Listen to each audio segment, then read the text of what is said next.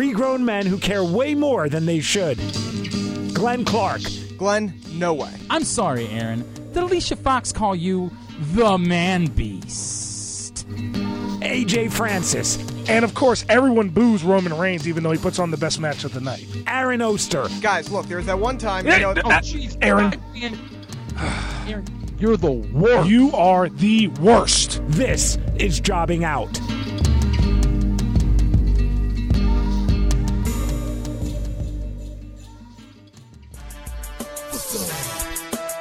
Welcome in. It is episode number 130 of Jobbing Out. Glenn Clark, Aaron Oster from the Baltimore Sun and Rolling Stone, of course. The main event. Vent, vent, vent, vent. AJ Francis, OTA on the way. As in, like, if you're listening to this, it's probably available right now. Go get it. Yep. Go get it. Yep, it surely is. If, if you're listening to this, it uh, it's going to drop around 11 p.m. on September 7th on all streaming platforms. Um, yeah, uh, the album is crazy. I got to perform on Fox 5 DC. Saw that's cool. That was man. crazy. That's cool. That's a lot. That's that. That was really really cool. So so what's your like? What what are the next? This is such a weird. So for those that don't know, AJ currently is um, a free agent, but like Mm-hmm. are are. So do you go about planning like shows? Like how do you handle all this when you kind of don't know when the phone call might I just, come? I, I'm well. I'm I'm holding everything off until Tuesday because I think it's very real possibility that um, the Redskins might be pulling the thing that a lot of NFL teams pull. Because I'm a vested veteran, so if I if I am on the roster week one, they owe me my entire year's salary, even if they cut me Right. the day after the first game of the season. right. So, um, what I think that they're doing, they did the same thing last year to um, Cullen Jenkins, Yep. where they cut him and then they bring him back week two, and uh, which ends up being pointless because Cullen was on the team the entire year, so Right. really what didn't help difference does it anyone. make? Right. Uh, um, but uh, I'm waiting until Tuesday of next week because it, it's that way for everybody, not just the Redskins. It's for any team. If I was on the team week one, so on Tuesday week of next week, if I am still not on a team, I then I will start planning as if I'm never playing football again because at that point I'm not sitting around waiting for football anymore. I got too many great things working for Hell me yeah. Hell to yeah. sit around. and wait. I mean, you're the main event of the most important wrestling podcast on That's the planet. Um, you got And now that's the, now- most, that's the most important that- thing on your list. right. And and everybody says every, when I when I first said I was the main event, everybody you know laughed and chuckled and all these things. But guess how many people send me pictures of me from the Mae Young It is Classic really- while they're it watching is that's funny. a funny bit right there. Hashtag main event. Yeah, that's true. That's, that is that's true. a pretty great bit. That's a good point. That's a very good point. Now, is there any truth to rumors that you're going to be performing your whole rap album in the middle of a hurricane this weekend? Uh, yeah, I well, I'm currently in Orlando, which is not directly in the path of the hurricane. Um, but however, uh, it's the hurricane continues to veer east, which is what I assumed it was going to do anyway. Um, if we have to evacuate, we will. But as of right now, and I would be going to Atlanta to stay with my, my buddy Sleepy, Sleepy Brown. Um, but unless we have to, unless we get the order to evacuate, we're just gonna run it out. I mean, I haven't been in hurricanes before, so I ain't tripping. Wait. Sleepy Brown, like OutKast Sleepy Brown? No, I wish. No. Oh my god! I was That- like, that- I was like, I if mean, you, in Atlanta, oh, I'm you got like, the- I'm like, wait, a- like, I do. There was a minute there. I was like, does AJ know that Sleepy Brown? Like, is there any chance? Because I don't know if you guys know, but Big Boi's coming to uh, DC on Monday night. Yeah, that's the Mhm. I think your boy might be making it old. thing. Wh- where is this happening? It's at Fillmore Silver Spring. really? Yeah, yeah, sick. yeah. Your boy might be uh, up for. Uh, Uh, are, are, are tickets still available? I believe they are. Your boy, your boy is definitely. if you're Uh, interested in going, I'm definitely interested. yeah, My family yeah. is out of town next week, so I am a free agent. Yeah. I can we're, do- we're going. All right. I was actually hoping that maybe AJ, That's sick. if AJ knew somebody who knew somebody that knew somebody, you know what I mean? Like that could maybe, you know, Hey, intro- what time? What what what day is it? it's Monday night. Night. Oh, this, this Monday coming Yeah, up. yeah, I got bad news. Well, I mean, I, I guess you could find Oh, out. Could be up here. Yeah, it's possible you could find out, right? Like on Monday that you're I getting mean, signed. yeah. If I find out Monday morning and I'm, I'm in DC Monday night, I you guys, one of you guys got to pick me up from Ashburn. But I, I'm. I think we can figure out a way to make it all work. I think we can figure out a way to coordinate all this to make it happen because I would really like to see Big Boi Monday night. It would make me very happy. Fillmore too. Yeah, right. What a cool thing. I'm Yeah. really excited about it. All right. Uh, anyway, that's uh, completely beside the, the point of all this is get AJ's record. Don't be a dick like Aaron and just take the free copy that AJ gave him. Actually, spend like you know, go spend your and here's the thing. Here's here's the thing. Here's the thing. After tonight, like if you you want to pre-order it uh, or buy it on iTunes, you can. But once the album drops, just stream the whole album like three or four times. If you stream the entire album from four, I think it's if you stream the whole album six times, it's like you bought the album. Okay, so, So, do that. like, that's a good thing for you to you do. don't want to buy, if you don't, if you don't want to buy it, you know, if you got Spotify, Tidal, Google Play, Pandora, uh, um, Apple Music, uh, anything. If you have any streaming service that it's on, um, you know, stream it five or six times, and it's like you bought the album. Dude, and I appreciate this is, and I, and I mean this. Go tonight, make a playlist on your Spotify, and just put the album on there consecutively six times, and then you can turn the volume off on your computer and go to bed, and just let it play through. And then you've taken, you've done, you've done your part to help out here. Now, my better suggestion is go listen to it on one of those services. Realize that you like it, and, And then, then buy it. spend the money and buy it like a decent human being would. But But barring that, if you're just bunch a of times. total cheap ass, then go the other route. That would be my that would be my uh, my my advice. Yeah, I mean, and the, and, and the funny thing is, is I gave people, I, I, I you know, the pre-order. I've, I've, I've I'm going to be honest. I've sold a lot more pre-orders than I thought I would, um, because I didn't think anybody would really truly care, um, and I was actually surprised to find out that people did. But on top of that, uh, the pre-orders price, if you want to, if you do want to buy it, the pre-order price is seven bucks, but the after it drops, it's ten bucks. So you wasted three dollars if you don't got it already. I mean, seriously, get on it. Just effing get on it already. Yeah, it's support AJ, AJ OTA on the way, and I mean, really, it's not even on the way. It's here. Yeah, OTA is it's here, um, and that's an awesome OT, guess what tomorrow is? OTA. OTA day. OTA day. OTA day. I love it. You know who else is on the way? Who? Vince Kennedy McMahon. Oh, it's funny you should say that, Aaron. Is uh, yes, we will start with SmackDown this week, and apparently, I always thought the Labor Day week was supposed to be the big like season premiere week for everybody, but I guess it's next week because boy, are they going all in on Vegas SmackDown next week. As not only do they have three championship matches lined up, but on top of that, yes, indeed, the return of one Vincent Kennedy McMahon. Um, this Nah, was smart. It makes a, it makes a lot of sense. why. It makes a lot of sense because Monday Night Football starts on Monday. Yep. So this is starting the beginning of SmackDown has to be the main show that people watch. Okay, I, I- you know it's interesting you say that because I had floated out the theory that perhaps this year they're going to attempt to, to compete with Monday Night Football, and that was the reason why they decided to do Cena I mean, I, Reigns. and, I think, I think they will. I think that's their objective, but I also think that they know while competing they're going to lose. right, So, so they still should put their best, most intriguing product on Tuesday nights. Yeah, I, I think there's there's two things. A, there's that. B, um, because of just the way the schedule fell out, there was what seven, eight weeks between SummerSlam and Hell in a Cell. Yeah. So they wanted to have that mid-tier kind of mini pay-per-view that sometimes they do when they have those you know Mm-hmm. long breaks. But I, I think AJ is absolutely right here. I think it's that they want to remind, especially for USA. I think this is USA has always Say that again. AJ is right. I can say it every now and then when you are correct. Uh, USA has always had a thing where they, when ratings go down, when they want something big to happen, they specifically ask for.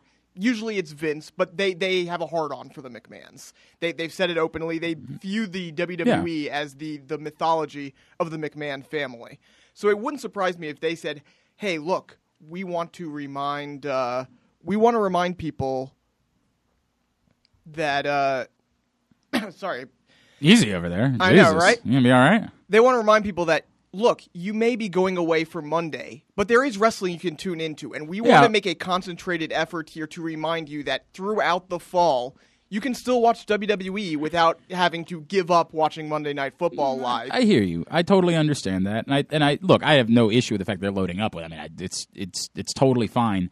Um, is this the It's gonna first? be a fuck. It's gonna be a fantastic show. oh yeah, there's no doubt about that. Is this the first Raw from the new arena in Vegas too, by chance, or the first SmackDown. WWE show from the new arena in Vegas? That's a good. No, no, that- I think they did no, in the money- February. The money in the no, it's not money in money in the Oh, that's was right. there That's right. Money in the Bank that was was there. already Yep. open by then. because Okay. I was going to go. Oh wait a second. No, no, no, that was the previous year. Was it? It was definitely at T-Mobile. I think you're right. Yeah. I think he's right. I think he is It- right. it's probably 'Cause I right. was- Yeah, was but but I, going there I 'cause think I was because I was going to buy tickets. yeah, I think this past February they had it there okay. as well. I noticed. I have noticed that companies are trying to dig into that. Like they they want to be. They want their events at T-Mobile Arena to be a big deal. Oh, yeah. Um, and so I, I don't know, and I I have no idea if that has anything to do with. it. I think the other Bro. Vegas is a great crowd. Vegas is a great crowd. A and it's an amazing city.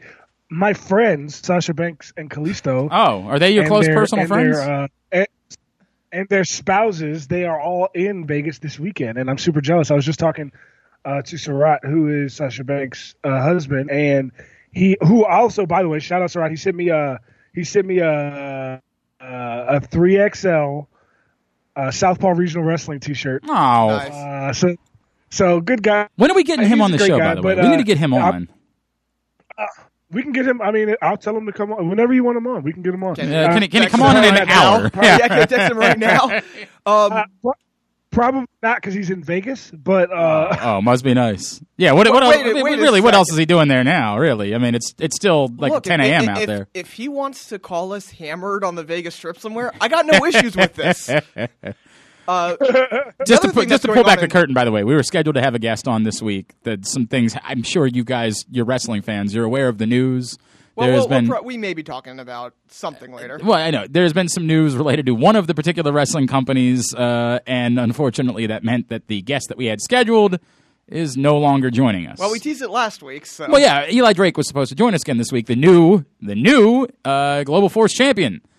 Unfortunately, we don't know if there's going to be a Global Force. So uh, we'd love to talk to Eli because Hey, hey, remember how I, I keep telling you guys that it always dies every four to five months, and we keep pretending like it's it, going it, went, to like. it went for a good stretch die. this time. But but the funny part being it always doesn't die right like you always think it's going to die and it doesn't die so i have no idea what's going to happen here i couldn't possibly tell you if this one is really the one or if they're just going to figure out a way to get through and, and we'll go back to just doing this again in five months i don't know i can't tell but i just know it's a very this one is more awkward than many of the other close calls have been in the past and so while we love Eli and he's a Hager, he's a Maryland guy, you know, he called us from the beach the last time he called into the show.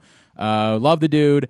I, I would still like to talk to him. Um, We're just, still hoping to talk to him. yeah, at some still point. hoping to talk to him. Just a little uncomfortable, unfortunately.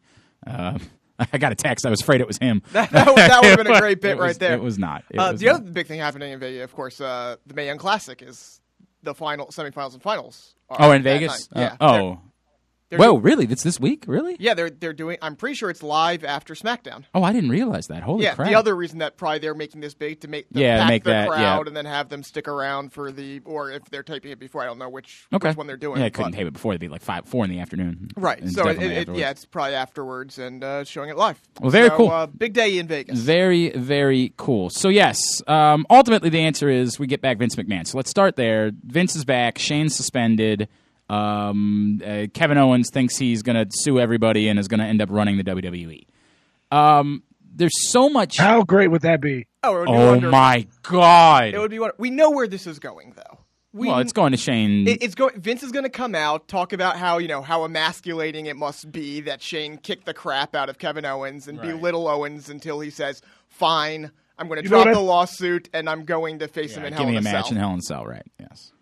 I mean, that's what it's. I no. think I think Vince I I think Vince is going to offer Kevin like whatever Kevin wants. He's going to say if you beat Shane in Hell in a Cell, you can have it. I'd like that. I mean, That- I'd that'd like- be- I mean, what I'd love, quite frankly, is if Owens dem- demanded an immediate title shot, beat Jinder, and then we get Nakamura Owens at the pay per view. Oh. But Oh, oh, that that's would probably be, not happening. That would be really wonderful, wouldn't it be? That would be really, really wonderful. But yeah, that's not going to happen. No, we're getting Kevin Owens and Shane in, the, in the Hell in a Cell, and that's look. As we said, that's fine. It's fine. It's actually a great place to do it. because you can get Shane doing something goofy, and and that- that's part that's what you want from Shane if you're going to have him involved in something, and it can allow Kevin to get back into another storyline before, say, Royal Rumble. Um, so I, I'm fine with it. It works out. All on board. Let's do it. If they could incorporate, I'm all for them incorporating something where like Kevin Owens is in charge for a week or something like that. I think that's an awesome idea. But whatever it is, it's going to end with Kevin Owens we've, facing Shane. we've McMahon. seen this wrestling trope before. As much as we think that you know he could demand ownership of the company, as much as he could demand whatever, usually it just ends up being that. and there's nothing wrong with that. And no, it, it- as Robert Randolph might say, ain't nothing wrong with that.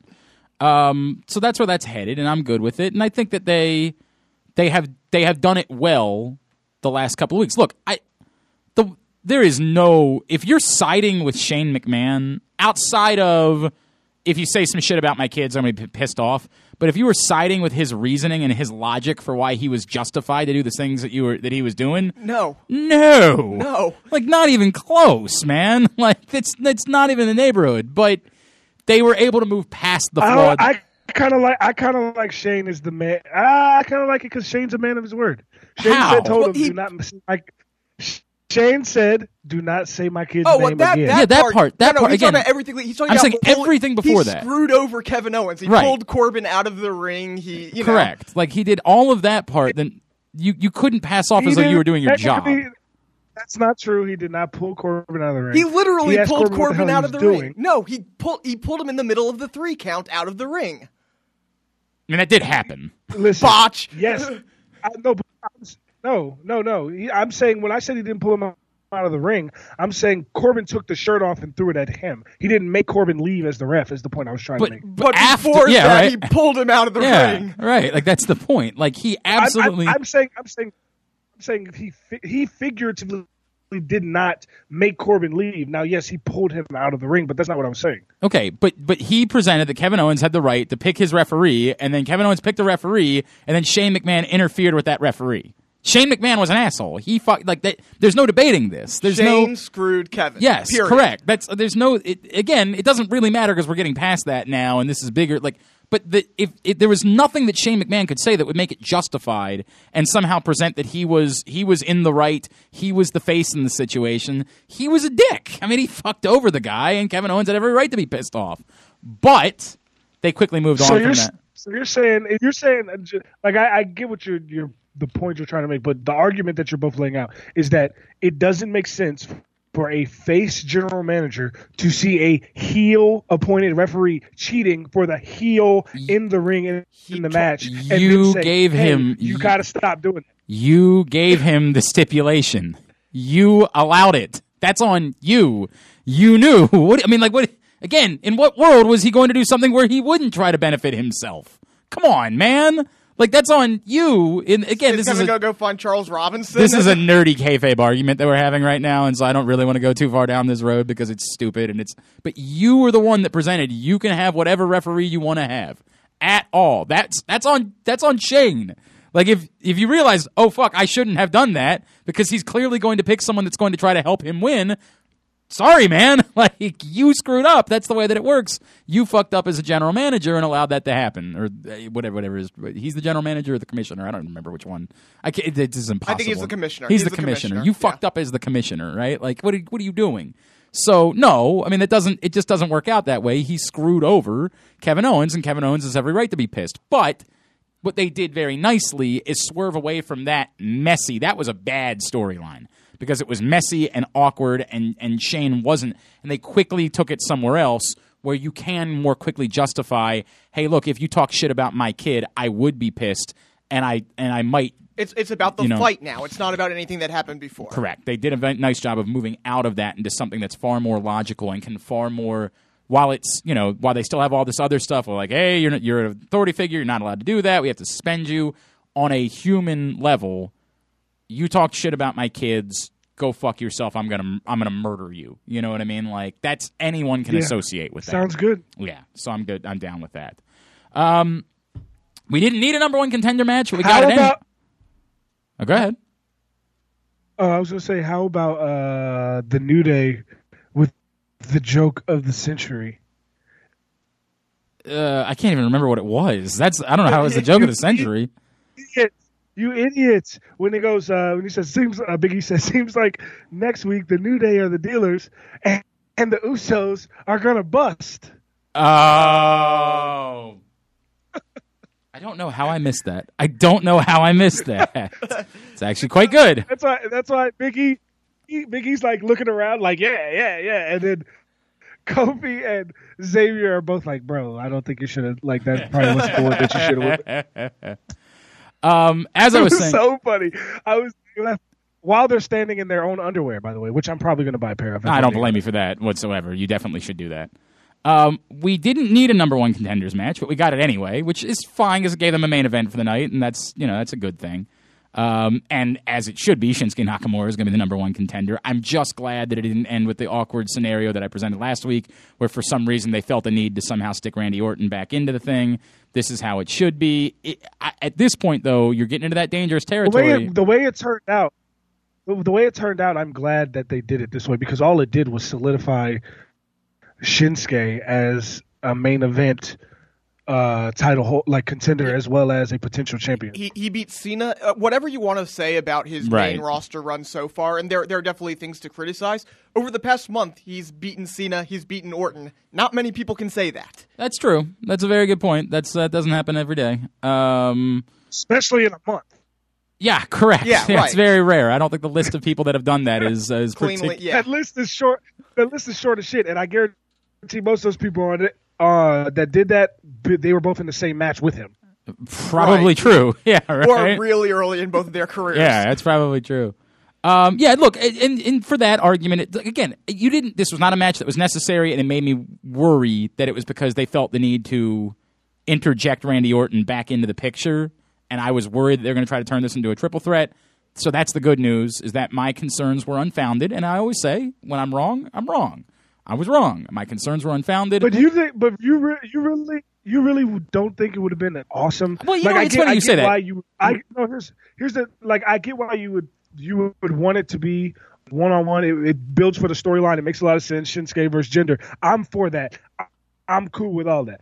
But you don't you don't think it would have been dope to have a triple threat Hell in a Cell match with, with Jinder, Randy Orton, and Shinsuke? No, I, you're right, and I and I did sort of allude to that last week as well. You're right that it, that would not have sucked individually, just the three of them in a match together inside a Hell in a Cell, where we've never seen a triple threat. Like that's a, it would have been a cool, different Yeah. concept to do it. And so I'm not saying it would have been the worst thing in the world. I just, for the sake of storyline, prefer it to be Shinsuke versus Jinder Mahal one on one in Hell in a Cell. Yeah, I feel you. I feel you. But it's not. That's not a knock on what might have been had it ended up being Randy Orton. That's just a personal preference type of thing, right? Like I'm, and I, and you are right about that. It would have been a dope match, and it would have been kind of a cool. You know, this is something that we've never seen before. Let's see what what a triple threat would look like inside a Hell in a Cell, right? Like that would be, yeah, that'd be kind of dope. I'd be uh, I'd be at some point foreseeing that. Um, ultimately, yes, you get you get that very cleanly. I don't know where you go with Randy Orton from there. Do you just go right back to Rusev for some reason? I mean, there's nothing. He's not doing anything right now. I mean, so- but but like, what's the justification for there being more Randy Orton and Rusev? You had a match; it lasted five seconds. I, mean, like, what what is the justification for us needing more? Uh, and Randy Orton's just going to, I mean, Rusev's just going to attack him. I mean, and just simple just sort of go, one-on-one. goaded into him, like you know, I right. That, Yeah. That's why I thought he might get involved in that uh, Yeah. match last night. Yeah. But, or, or- yeah, not last night, but two nights ago. right. But yeah. No, I hear you. I hear you. Um, the Carmella James Ellsworth thing is super weird. a little uncomfortable. I think you, okay, you, you guys, I, I, I, when I watched it, this is what I immediately thought of, okay? I think that WWE is, is, and I might be wrong, but I think that WWE is trying to do like, and, and it sounds weird to say, but it's kind of like a domestic violence angle. What? Oh, that would be. That would not be a good way to go. Uh, okay. because because because because listen so because as we all know domestic violence does not have to be one way. It can It be does not. female to This male is correct. uh, um all she does she berates him she degrades him she says all these things and then she kisses him and makes up for all that and then hits him again to say you know i'm still in control of this. Don't think that i'm not. I think that they're very subtly playing along a it's like a she he's in a, an abusive relationship with Carmella from this point forward and then he's going to break out of it somehow is I think how it's going to play. I mean, okay, that is a really dangerous road to go yeah, down. that, that's very. um, I think you can do it. You just have to be super You careful. can and, pull and, it and, off. and I you can don't. pull it off this way. You can't pull it off the other way in 27 Oh, right, Oh, right, right. But you can pull it off.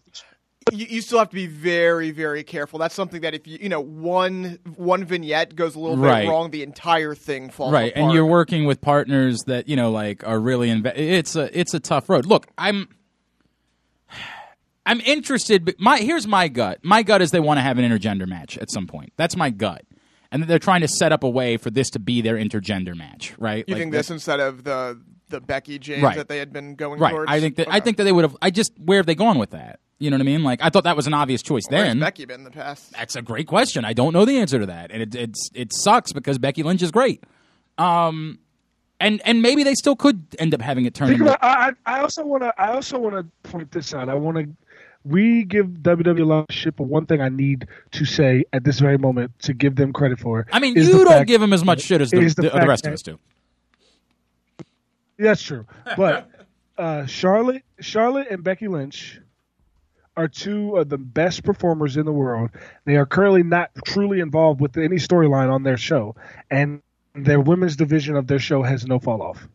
I mean, it's it's a golden era for female wrestling. I mean, it's it's remarkable. Look, I, I think it would be better if they had Charlotte and, and Becky there. You know what I mean? Like because Charlotte and Becky are and, great. But and they'll be coming back soon, which is why, and we'll get to this in segment two. I think if you're bringing up somebody, Raw needs it more than uh, yeah, we'll talk about that then. Um, but they got a, they've got a great division. They've got great performers. I mean, dude, when when, when Natalya has been living as like the sixth most important female performer on your show, you're fucking living good. You know what I mean? Like if Natalya can She's definitely a Hall of Fame. Yes, you're living fucking well if if that's at the low end of your women's division. You know what I mean? Now, obviously, she's the champion at the moment, but I'm saying for the last couple of years, if you've been living that way, you are spoiled with how good your division is because Natalya is amazing and a tremendous performer, and as AJ pointed out, a Hall of Fame caliber has had a Hall of Fame career. Um, so yes, I do think it speaks to the overall greatness of the women's division that you've been able to keep it relevant, keep it interesting, keep it competent for these uh, last few weeks as you've been dealing without your top stars being a part of it. Um, it is it's it says a lot about the nature of the women's division. Ooh, what else from SmackDown? Two more things. Oh, Aiden English! Oh my God, I can't get enough of Aiden English. Well, Aiden English has been wonderful for years. I just can't get enough. I cannot get enough of Aiden English. For I- years. Oh, Yes. oh my God! They could they could make him a main eventer, and I'd be all in. I love Aiden English so much. Yeah, when, when the Vaudevillains first formed back in NXT, my one regret was that Aiden English had, and really actually it was before uh, like they started going on the network. Aiden English was pushed for poised for Yeah. a main event run there, and then everyone came in and he got pushed down. Mm-hmm. That I, I always got, had that regret that we never really saw that so good, English dude. main event run on so NXT. good. And this is the thing too, right? Like, good to the point where it's almost uncomfortable now. Like, Because you want him to beat Sami Zayn. I, not only do I want him to beat Sami Zayn, I'm super pissed that Sami Zayn interrupted him afterwards. I'm super pissed off that I didn't get more Aiden English. Like, I get it. He's this is still an internet nerd community of us that's in on Aiden. Like, he's not over yet as a face, but you start walking this fine line where like you think what you're doing is having the face Sami Zayn chase down the heel Aiden English, but there's more and more of us in the world that are like, "Fuck you, Sami Zayn." I want to hear that motherfucker sing because he's amazing. Like, it's just a fine line that you end up having to walk in things like this when somebody is so good at what they do. And Aiden English is amazing at what he's doing right now. It is, you know, like it's there's a little bit of an awkwardness where like you have Aiden English on one show and then you have Elias I on see- the other yeah. show, and it's it's not the same bit, but it's a similar. but it's a in similar. the same vein. And dude, they're both murdering it. Yeah. Like they are both ten and a half. They need to form as- a tag team.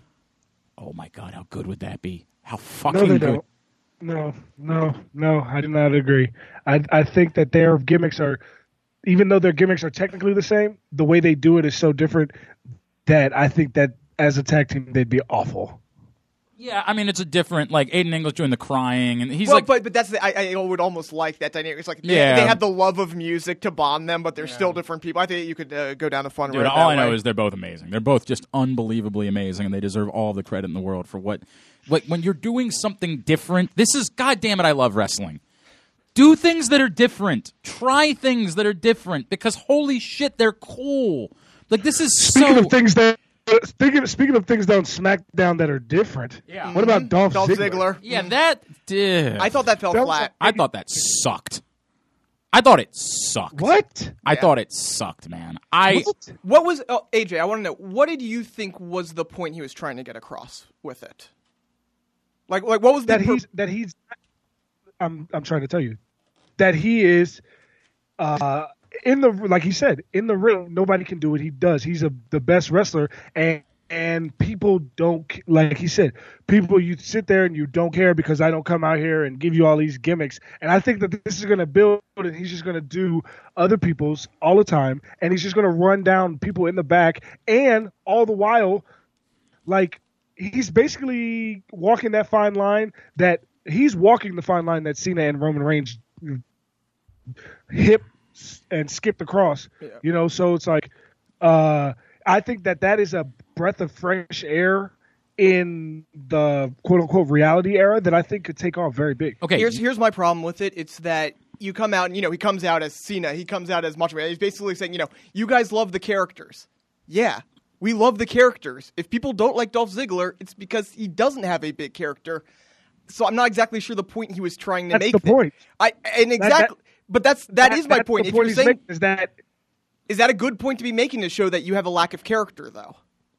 it's not saying he has a lack of character. It says that his character is an a, a best wrestler in the world, and he doesn't need to give you all these other flashy gimmicks to prove that he's the best wrestler in the world. He just needs to wrestle. Okay, I hear what you're saying. Here's two things that I'll give you. Damian Sandow did this bit and you didn't like it. You talked about how Damian Sandow sucked. I mean, it's the only time that you had, you I, ever. no, no, no, no, no. I never once said I didn't like the bit when Damian Sandow was doing it. What I said was that it, I didn't think when he was playing Macho Man that had had any lasting power, and I didn't think that he was the best part of. I think that Miz got him over, just like Miz got a lot of people over, just like Miz gets everybody over. Right, and I think that once he left the Miz, he was going to have to go on his own, and it wa- So what we've learned is you're still an exactly asshole and you're still wrong about Damian Sandow. And I can't believe that you're the guy running someone down and I'm the one having to defend them. It's a weird world. But the point being, I don't believe that this that, that doing the thing where you pretend to be somebody else has ever truly worked for anyone. It was kind of the worst part of the Big Show's But he's early not- run in not- WWE. He's not pretending think to he's- be. He's not pretending. I know, to be, he's uh, trying to use other it to make- I understand He's that. Pointing out, he's pointing out the he's pointing out the hypocrisy within the WWE fans. Okay, then I would do that. as well with- as he's. Point, if this is a one time thing where you did that to try to make the point and you're never going to dress up as somebody else, and you're never going to do that route again, I think that you accomplish that. I think that if you continue down this road, it just ends up becoming ha ha, look at this. And Dolph Ziggler is not supposed to be the, the ha ha guy. Um, I, I think that there are performers that can do that. I don't think that's his role. If what if he if this was his one vignette to say you guys suck because you don't respect my talent and you don't respect uh, who I am and you don't respect my ability and you'd rather me just put on a pair of hot pants or whatever. You know, like if that was the one time that you were doing that and now starting next week, your bid is you run down the crowd on how stupid they are, I'm on board with that. I'm not on board with continuing down the obsession of this is you like you like this person and you don't like me. I just don't like that, man. I also think he picked the wrong. Like you, yeah, it's like we like Macho Man because he is one of the all-time great characters and he could wrestle. You know, same with Cena. that's the I, I point. under, and- and That's the exactly, point. but I'm saying that he's he's running. he's running down people for hating. He's for- running down. He's running down actual in ring, like some of the best in ring wrestlers. So it's like he's pretending like literally no one is on his level. That's his because he we know he, he wants to be booed. So we know that people are going to boo him when you say that Macho Man was nothing but a gimmick and he couldn't go in the ring.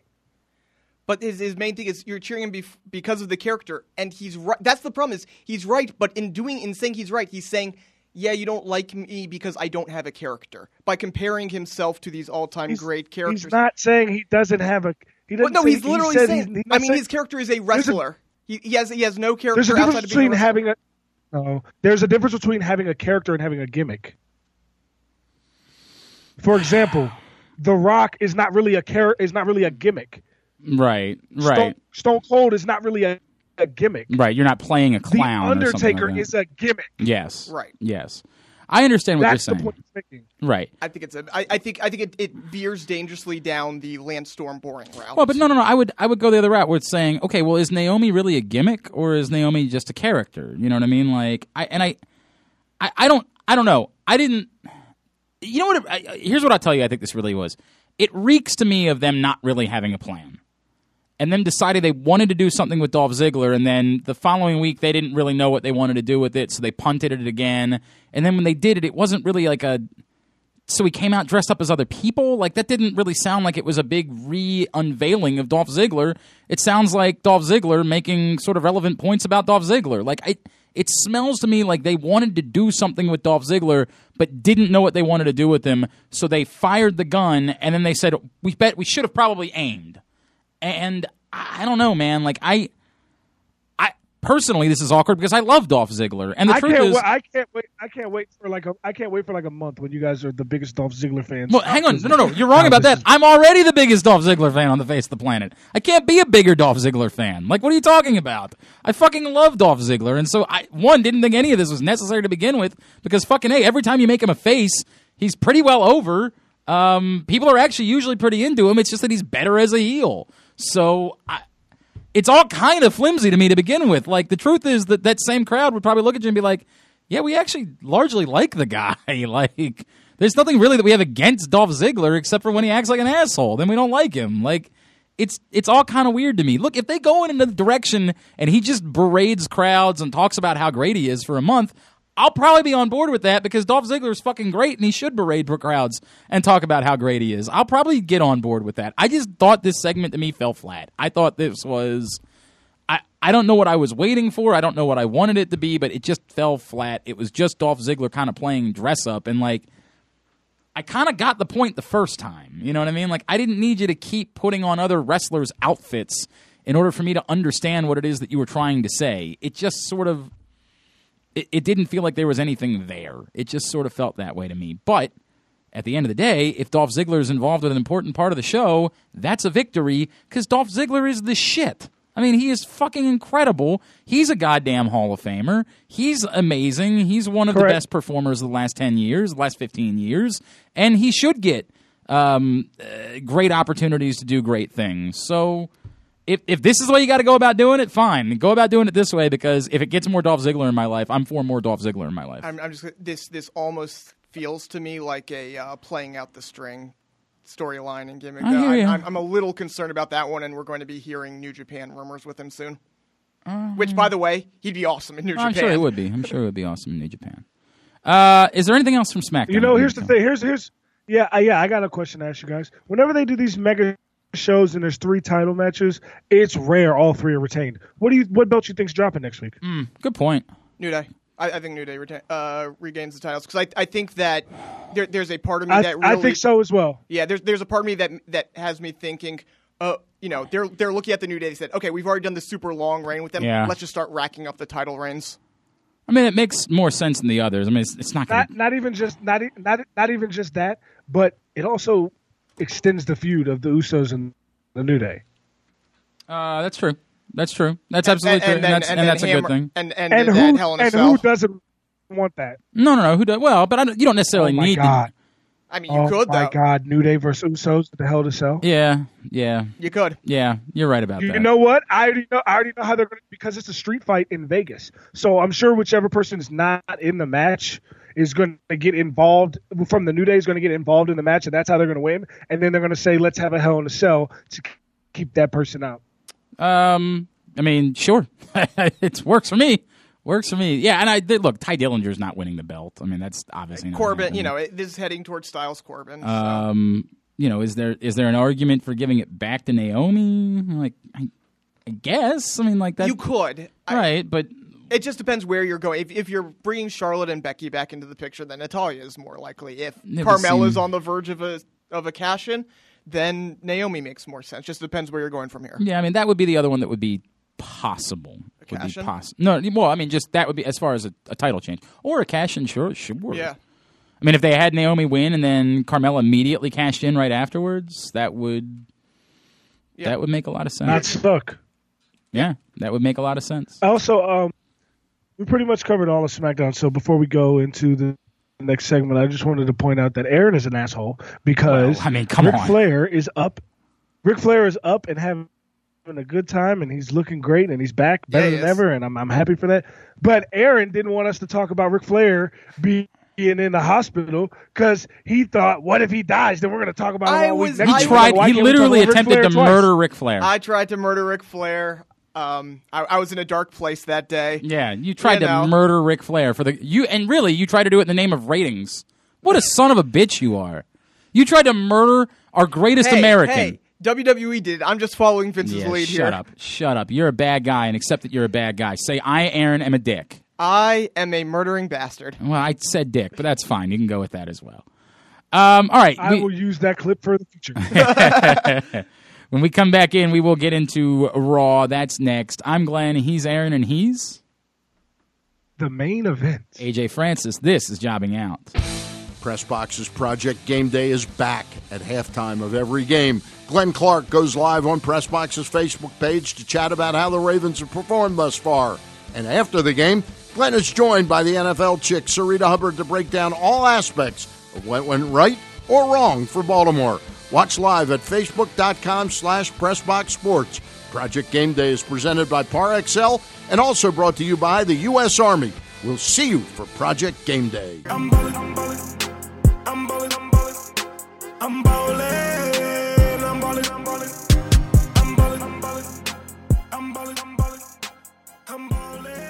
Welcome back in. It is segment number two of Jobbing Out. Glenn Clark, Aaron Oster, and the main event. AJ Francis. Uh, what was that song that uh, we just came back with, AJ, from uh, from OTA?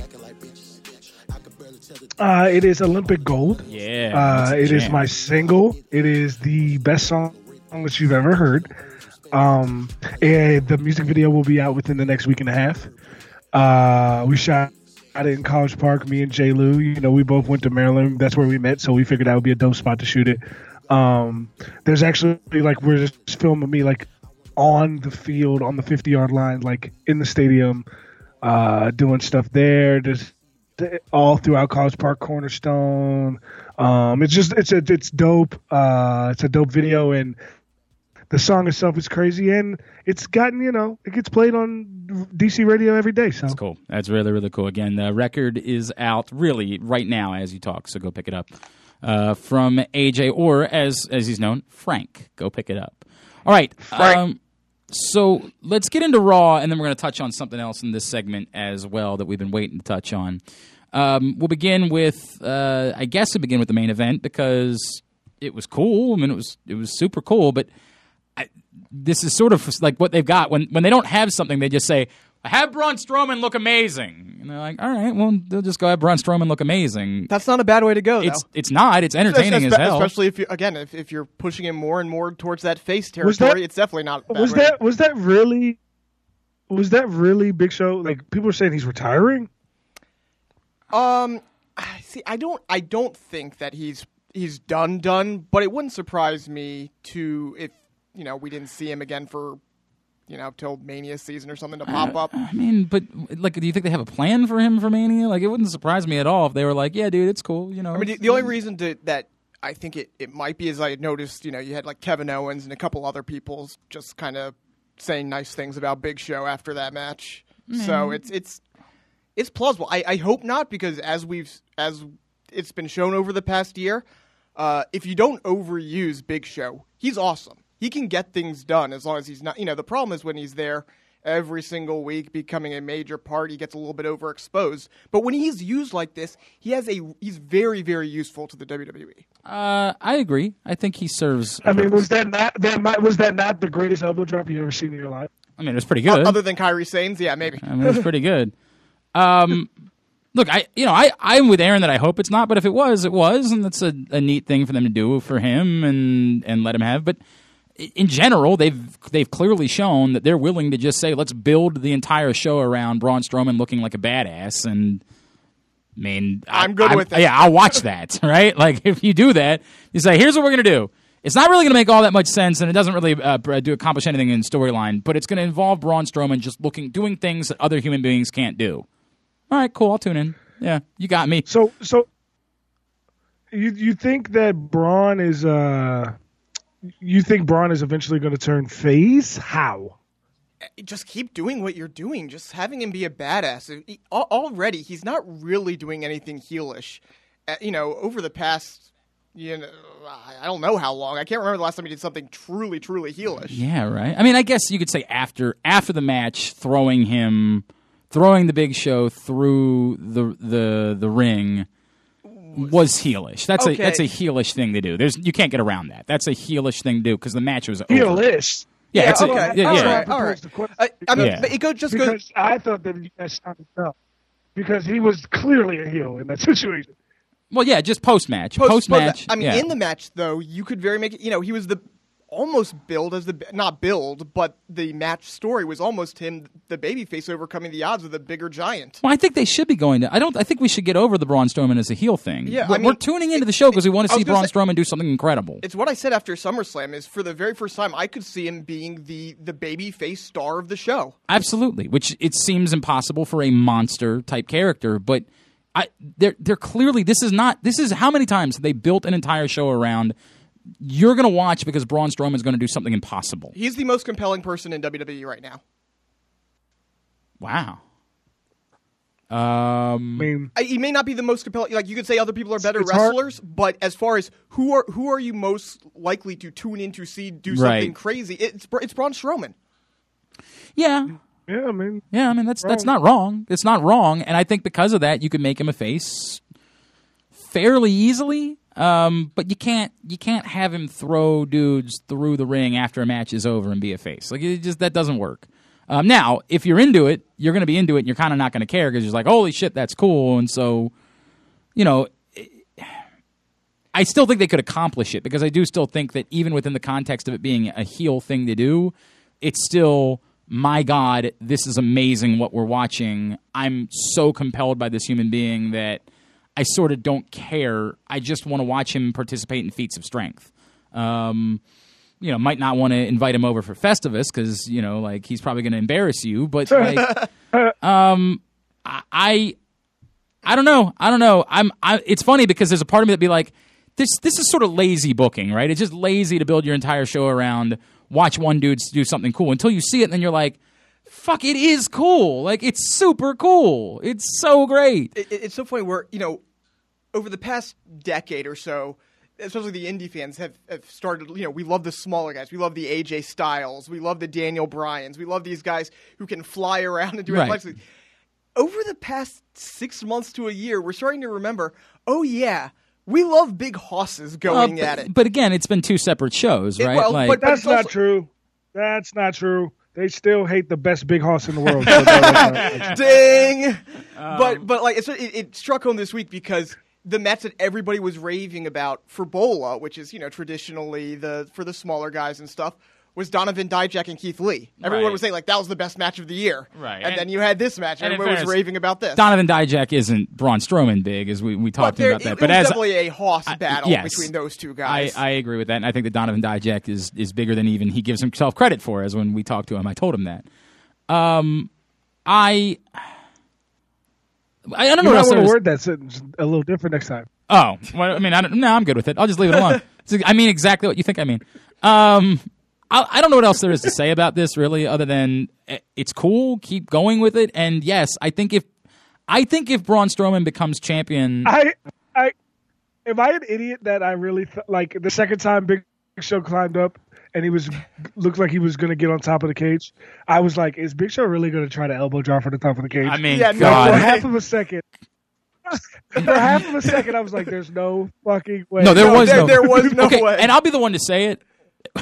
This is the only danger that you get yourself to is that you're so expecting. Like, you know, the only reason why they're doing this match is because there's going to be something, Something- amazing, right? They're not just doing a big show Braun Strowman cage match because we were clamoring for a big show Braun Strowman cage match, right? Like they're doing it because there's something big and over the top planned that almost when you get to the part where Braun Strowman throws him out of the ring and the ring kind of bre- you're like, oh, that's it. Like there's this there's this oh, thing yeah. where you like think it's going to be even bigger, and like I know that's cool, and I know that it's like a, a like a crazy.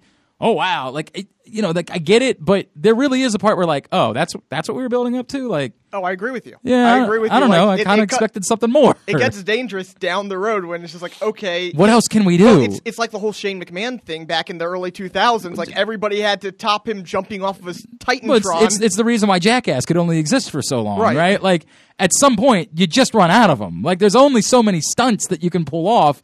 At some point, you're like, well, we already shoved the the, the, the toy car up his ass. What what do we do now? like, Yeah, mean- we we already we already made him drink and throw up a live goldfish. Right. Right. like where where are we going from here? So there absolutely is some danger to that. Where like it's cool, you're going to that well is cool, but at some point, like how often can you go to that well? Like how often can you just keep doing the thing where you say, well, keep watching because he's going to do something amazing? You're like, well, I've literally already seen him pick up an entire arena and throw it. So what could I see that's you know like you get to that point where you're like I don't understand what more he could possibly accomplish, and that's what uh, that's the only concern that you end up having in the process is Oh, that he's he's oh boy, I, I don't know if you can do. it. I was trying to figure out what part of the set can he rip down at this point. You know, like he had the big Right. show ripping down the Titantron in the Right, past. right. I wonder what he could rip down from there. um, good question. Don't know the answer. We'll find out the in answer. Right, upcoming yeah, weeks because we know that that's where they're going. Raw was okay this week. It was okay. It was mostly just sort of a, a, a continuation. Miz got a clean win over Jeff Hardy, which was something. It was certainly something. That I was huge. that. I agree with Like- that. That was huge. Yeah, I agree with that. Um, all for it. All for it because it involves the Miz still being champion. Kind of, kind of weird that they did it. I feel way. like they're. I feel like. I feel like. I feel like within one week, the entire company shifted on, on Miz, as in like. Everybody Cena gave him every credit. opportunity to talk shit, to talk shit about Miz every chance that they get, they could get. Except for every once in a while, somebody be like, like Booker would be like, "This is Miz's best year," or something like that for for literally his entire career. And then in this week, Cena gave him credit. He wins clean over Jeff Hardy. The announcers are praising him the whole time because he's about to pass Honky Tonk Man. Like, it's just, I feel like everything flipped on its head. They're like, oh, he's had a Hall of Fame career. You know, he's been I'm like, when, when did this come about? Like, I we've we felt this way for a while, but it always felt like the WWE like well, he was a great even heel. though they pr- obviously felt this way. They he, they felt this way obviously because they, keep- gave him all these correct. opportunities Yes, right. but but like on camera on screen the characters on the show didn't portray as if they took Miz seriously ever I hear you. Well, he was he was the last true like we don't respect you heel in wrestling pretty much, and that was a great role for him. So I almost worry that it that finally giving cre- giving him credit might end up being a bad thing in right the long somehow, run some for way. him. Yeah, it's not something you But, don't um, want. I, I do think that what you said about the uh, the title, I think, is a big thing. I think they want to establish Miz as the great. They they really like to say, you know, a current guy is the greatest champion of all time. So I think as they continue, as he passes everybody, they want to put him in a position where an incredible I person. so how many how many more days how many how many more days does he need to hold it to be number one I, I don't I don't know that answer at all. Um, let's look, look I- let's look it's 2017 let's see how, how fast we can find out um, you know, I. It doesn't matter. Okay, here's my real question though. Does it matter? yes Does it matter if he's the longest? Yeah. No, not really. Um, well, you guys. Yeah. no it doesn't no it doesn't matter that he's the longest I just want to know how many days it is Um, Hold on, pulling it up. Got Wikipedia up here. Just gotta scroll. I got it right here Reigns come oh no He, combined uh, oh, he, he still got about six months. Okay. No, uh, he got yeah, he got about 200 days. Yeah. A little bit less than 200 days. Yep. Um, You can do it. The Yeah, best- why not? best Really, why part- not? The, the best part about this is that if you look at everyone else in the top 10, uh, only one other per- person has more than three title reigns. Miz has seven.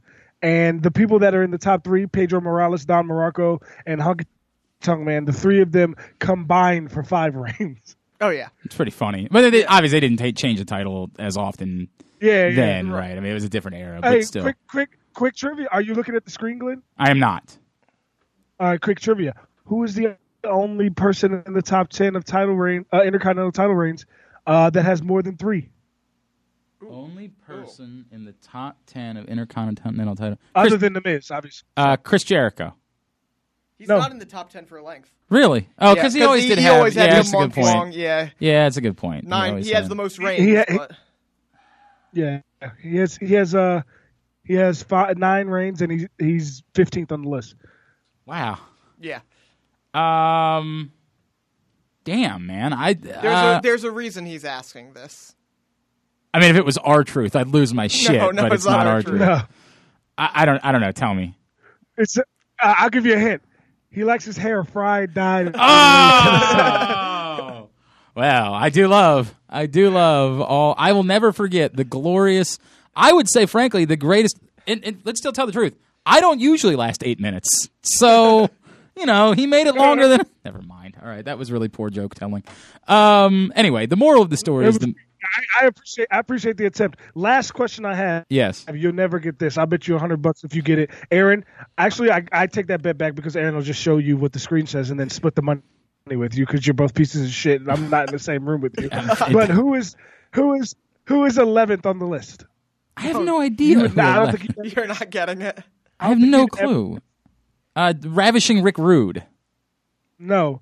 It is Wade Barrett. Is it really? Yeah, he, he had Yeah. one real long. Well, I mean, I mean, he's an idiot because he um he was once Mr. Alicia Fox and decided not to be Mr. Alicia Fox any longer, and so he's a fucking moron. So you know, I mean, yeah, it did it did free her up though to find a new Man man, beast, Nancy. man beast. Um, what else we need to cover from Raw? do we want to get to the women here? We can get to the women. All right. Uh, Um, so I like the Fatal Four Way. I'll, I'll say it right there. I Yeah. like the fact that because you know Alexa Sasha's fine, but we've seen it for three or there, four there times still now. is this weird like is one of these is one of these other people supposed to be a face like is it one face and three heels or are there supposed to be two heels and two faces in this mix Kinda- I think it's I'm one not, and I'm, three. I'm not gonna lie to you. It kind of seems like there's four heels in the. In yeah i mean you can make an argument for that you can make an argument for it there's no doubt about that but at least because that back, that backstage segment between uh uh, uh Sasha and- between Sasha and Alexa, Right. Like I know Sasha's supposed to be the face, but okay but she it is kind of came off is- like they were is the- both heels. and, Yes, and as, as we talked about before in the WWE world if if you're supposed to be a, heel, a face you are a face if you're supposed to be a heel you are a heel that's the way it goes but are any of the other three supposed to be faces or like are they I, I think trying you, to get them to be? you be could fa- make a case maybe not. kind of is a seemed like Alexa was. yeah like I, It really, it really depends how you feel about Alexa and Nia. like, I guess I don't. I, I think I think I think this is all just so Nia can win the title by pinning uh um uh Emma? what's her name? Emma, Emma, yeah. sorry. No, I think it's for Emma to win the title because Emma is everything. Well, Emma is everything. I got no problem with that. But I just it's, it's I would not I would not hate that. Emma was the one that was shoehorned into this. The other three, you know, Yeah. obviously it makes sense, and they shoehorned Emma in, and that's that's fine. There's nothing wrong with shoehorning Emma in, but that's sort of what makes you think she's only the, there to take a pin. Like, Right. there's no other logical reason It, why it- Emma would be like in the championship. It feels like they're building match. towards that triple threat. They didn't want it right here, so they wanted Right. to hold off the triple threat for a little bit down the line. So let's put Emma in. Right. Um, this brings us to a, the bigger conversation, which is the one that Aaron wants to have, and the one that he tried to have la- or like last week, and then we had to remind him, "No, you're being an effing asshole. That's not how we do things on this show." Um, we have a free agent. We don't know where she's headed, but uh, if you watch NXT this week, you know we got to the part where Asuka said goodbye. Um, which sort of remember we had this lengthy conversation about what they were doing with Asuka after SummerSlam, and you know if we had just waited a couple of hours, we would have had our answer. Uh, I'm there's a part of me that's that's that's really disappointed in this, right? Like because there's a part of me that that feels as though she could do more, but really, what more? And it, we it just depends on how they use her on the main roster. It, that that's what it comes down to. It's, it's what I said before. I was a little disappointed Ember didn't win because I thought there was an opportunity there to truly elevate Ember. Uh, it, it just depends what they do. You know, if they have her go on a two year run on the main roster, wonderful. I'm all for it. If they have her, I think I think the plan is I think I think the plan is for Nia to win the belt, have uh, Nia look like the unstoppable monster heel all the way to WrestleMania. All the while you're building up Asuka, and then Asuka takes on, on Nia for the title at WrestleMania. And more, and uh, the the class it'd be like the woman Andre Hogan. Yeah, I mean, yeah. yes, yes, that's, yes. that's what they should do. And so you both are in agreement that Asuka should go to Raw, and I'm fine with the idea of Asuka going to Raw. I think it makes I more. think you need it. I think they you need it more than on Raw, more than SmackDown. yeah, I mean, I- Yeah, there's no. But I think it's wrong to say you- We just talked about it. What, who's the other face other than Sasha? Who's not even really acting like a right? face? But but Asuka's not really a face. Like she is because everybody just loves Asuka, she is, but she She's a is face. she is the moment she she shows up, just like you guys said with Bobby Roode. The moment she shows up, she's a face. um, I I probably agree with that. And now But was you can you can make actually- her a heel. now, but you also and you also debuted Bobby Roode in front of a different crowd, which allowed that But- to sort of set things up. Yeah, but I think Asuka is a big enough star that people are going to cheer the shit out of her. I tend to agree and, with and you. the It doesn't- saw. it Yeah, and doesn't- even look, even when she a was a heel in NXT, she was still being treated as though she was a face because it's fucking Asuka. You know what I mean? Like, Yeah. so I get it. I'm just my point being like, I I, I don't know that they suddenly make her happy go lucky. And, and a baby face. They just have her show up, be Asuka, and because she's Asuka, she's a face. She's Goldberg. Right, That's what right. she you is. have her, you have her, you have, you her show up and kick Emma's head off her shoulders like she did in NXT, and then people are like, "Oh, we like her." Yes. Yes. Exactly. Um, yeah, I tend to think that's the case. I tend to think that's the case. Look, I am in agreement. I think that Asuka's bet. I, I think the only problem I had with what you said was that you said like they need her. I don't think Raw No, no. needs Need her more than her. SmackDown need her. But I don't think either one of them necessarily needs her. no, which is why I was fine with her staying which, which to me is, and that's I tend to agree with that, and it's also which makes this kick so much ass is that there's so much that can be done here because um, she's she's Asuka and she can only elevate everyone that she's around. But then there is the other awkward, the, always the awkward thing about if you make someone a buzzsaw is that. As I've said before, as much as I, I, I desperately want them to have multiple women storylines, the WWE tends to have a problem where if it's not related around the belt, they can't figure out what to do with these women. And when you have one character who's just running through and being a buzzsaw, if that person gets the belt and is just it, they they they tend to not they struggle with creating other storylines. My hope is that in the immediacy, the presence of Asuka allows for that to be the secondary storyline, right? You can have a title picture, and then you can have Asuka just being Asuka, and now you've got two storylines. But the moment those two things are sort of intertwined with each other, that's when it becomes problematic for me because you want Asuka to. But but I don't think I don't think that'll be a problem because when I'm we're all assuming that when she gets in the title picture, it's not probably not going to be against Alexa Bliss. It's probably not going to be against Bayley, and it's probably not going to be against Sasha. Sasha's the one Sasha, I could see. I could see. I could see Sasha Asuka too, but I'm under the impression it's going to be Nia and Asuka when she gets into the title picture. So that means that you have the likes of Alexa Bliss and Sasha Banks not involved in the title picture, and you're going to find a way to get them on, on the show. Um, that's that's true. I but we've said that about other people before. You know what I mean? Like we've where is Becky Lynch currently? Like we've said before. But that, but that the reason the reason that she's not in a major part is because there are two women's storylines on SmackDown.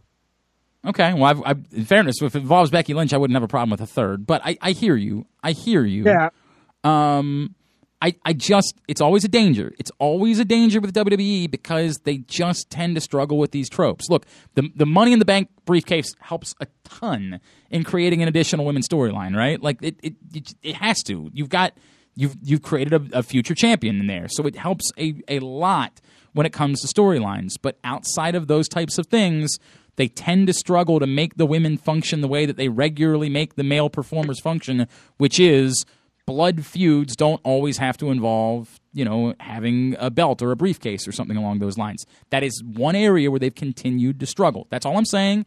I, I think that Asuka helps in every way because she's Asuka. I just worry a little bit about that because it's something that has continued even with even during the women's revolution. I mean, my, my one concern with it is just when Vince gets her hands, his hands on her, he won't do it right. Like, I, I think at this point, you have to continue the Buzzsaw storyline. She's Asuka. You have the streak going. You have all that. You got to treat it as something special. You can't have her losing to Sasha Banks two months after she. I mean, this up. is the problem that we had with Bayley, right? Like that they he did not understand how the Bayley Right. character worked um, at all. He just didn't get it, and he immediately had her. There was no overcoming the odds. There were never any odds. All she ever got was opportunities, and you couldn't have that person be an underdog. There was no way that the Bayley character that showed up on WWE programming was ever an underdog at all. Like you couldn't create that scenario. And it, the only thing you can fathom, and in talking to some people that would know, is that Vince just didn't get the character. Like he he saw the part that he saw, and he liked that part, but he just never bought into the other part of the character. And and yes, I think there's reason to worry about the same thing with Asuka, which is, you know, if you if you take that away from her, it's not it's not as if Asuka isn't still awesome. And you can do a credible storyline where it involves her losing at some point. Like everybody has to lose. Right. You can't go undefeated forever. Um, well, Well, okay, fair, fair, reasonable, and I'd be in favor of it going it's on. Asuka, forever. yeah. right. I'm not going to argue with her going undefeated forever, but you also can't have her lose her first match. Like you can't. or even I, I think you have to have it be a while, especially because you had this opportunity, and, and that's the one thing that makes me wonder is is how much how much of this is because of the injury, or did they just say, okay, well you're going to be out for a little bit anyways, so I, we think the it's a timing better just idea. works out. Right. And and did they know this before the the Ember match? I'm I'm just going back to the Ember match here. Right. I'm trying to think. Okay, and if it wasn't Well, this is you being bitter that they didn't have her lose in NXT. Well, I just want I, I want the loss to be special. That that's Yeah. kind of what I'm saying. And my one concern is once Vince gets his Right, hands he'll on blow her, that. he'll blow that special. No. I, I don't think there's nothing. That, look, based on the evidence that's presented, you have every right to have that fear. Um, I, I hope so too. I, I guess maybe there's a hope that they're going to do more working with Vince and the characters that are already arriving. I get that it's Vince and he's going to do what he's going to do because he's Vince McMahon. And in fairness to him, he's got a pretty, you know, like here's here's his mountain of evidence as to why you should just let him do what he's going to do, right? Like he'll tell you that if you ever had that conversation with him. But I hear you. yeah, you ever heard of The Rock or Yeah, Stone I- Cold? right. Or I mean, I'm not- it- it's unfair for me to rip- or Triple H or Correct. we're we're reasonably pointing out our concerns about Vince, but if we're being fair, hello, He's- he's- this pile over Right, here. yes. You know what I mean? Like he's had hello. his hits, he's had his misses. yes, misses. there's that. I just don't want Asuka to be one of those I- misses. I fully understand. I care too much about Asuka. All right. Um, do not does not look like we're going to have a guest this week. So in the third segment, let's prepare a quick count, and uh, why don't we think about a top five, maybe? All right. We haven't done that in a while. Why don't we think about a top five? So that's still coming. I'm Glenn. Uh, he's Aaron, and he's The event. AJ Francis. This is Jobbing Out. Working as part of a team is strong. Working with a team of more than a million soldiers is Army Strong. Join the U.S. Army and train in one of more than 150 career fields that's more options than any other military branch. Visit your local Army recruiter or log on to goarmy.com for more. There's Strong, and then there's Army Strong, paid for by the United States Army. Money for college. More than 150 career paths. Up to $40,000 signing bonus. Visit goarmy.com slash 40k bonus. Join now here on Jobbing Out. Man, I had to let the guys go for this one, and it's a bummer because I know they would have freaking loved talking to this dude, but I am stoked to talk to him.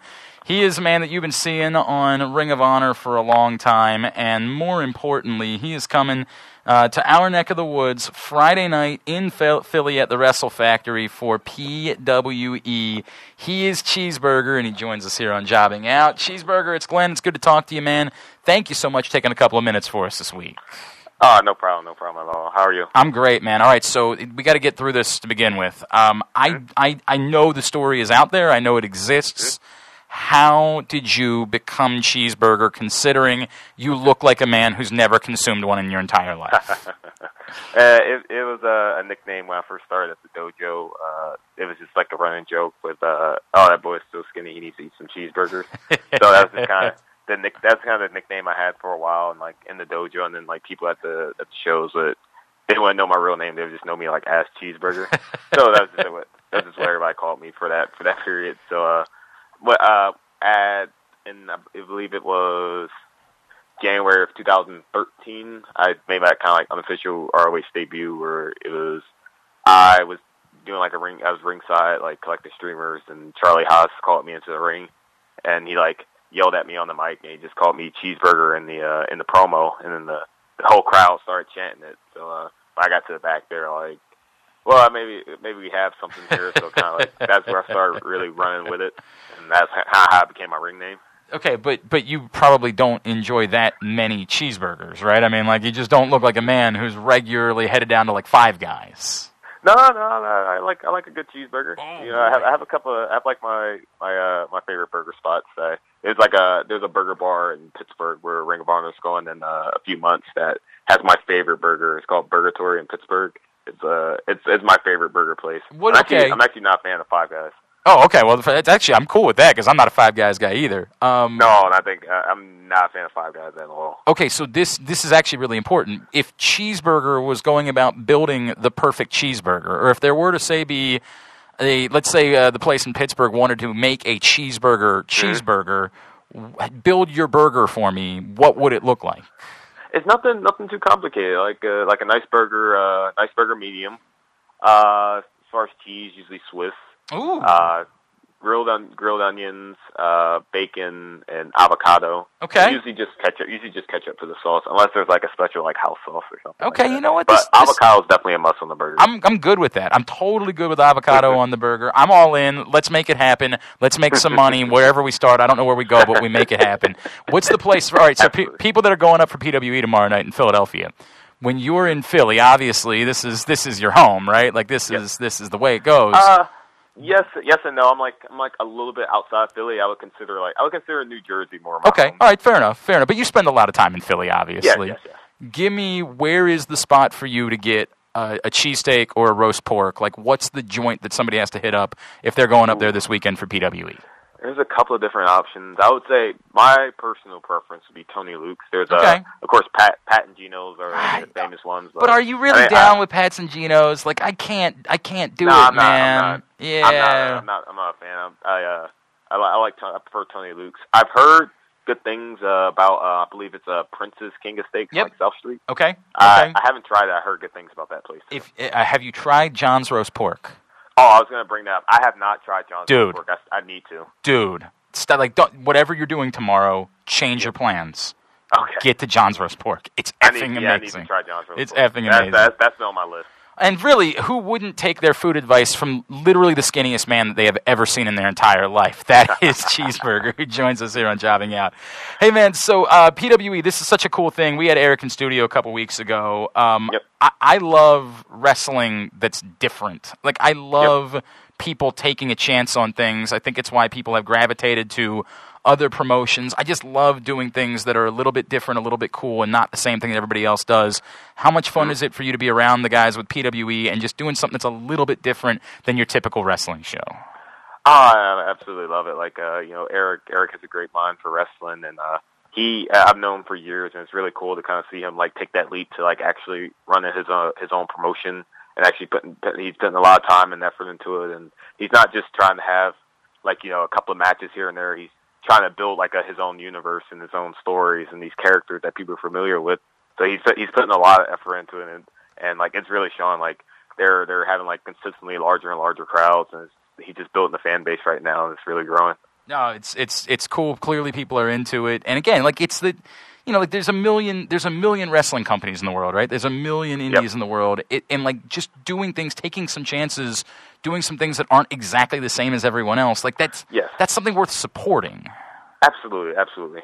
You um you're an interesting person and an interesting performer in professional? Yeah, not but not just like it's the obvious thing is because of your size, right? Like people see you and they think there's just no way this dude is a professional wrestler. Like that couldn't be the case whatsoever. Oh, absolutely. But like for example, um I was just talking to a buddy of mine the other day. He was like, "You know, I had never heard Cheeseburger talk until he cut the promo the other night at Ring of Honor and like I never expected his voice to be so deep. Like I just it, it, it caught me off guard so much. Like how much do you feel like people still don't know about you because all they think about is you're so little, you're so, you know, not the traditional look for a professional wrestler.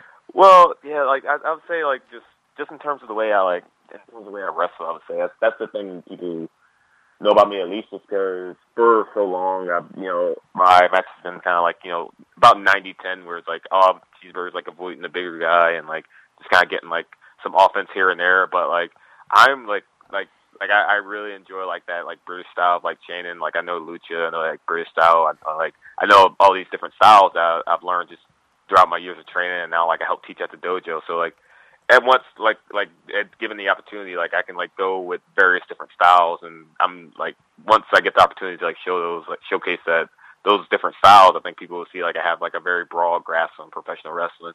That's why I'm really excited for people to watch uh, the match I had on. Uh, uh, I believe it's airing this week with uh, me and Will Ferrara, like our Yeah, big, uh, yeah, yeah. big match in our feud. So I uh, I break out some like some new stuff that people had never seen me do before. So I'm really excited to see uh, people's reactions. to That's that match. awesome, man. That's awesome. Do you feel like, um, you know, Ring of Honor is so important. Obviously, has been for guys that are a bit undersized, right? Like Mm-hmm. that that have have so much more skills than you might realize. Um, Yep.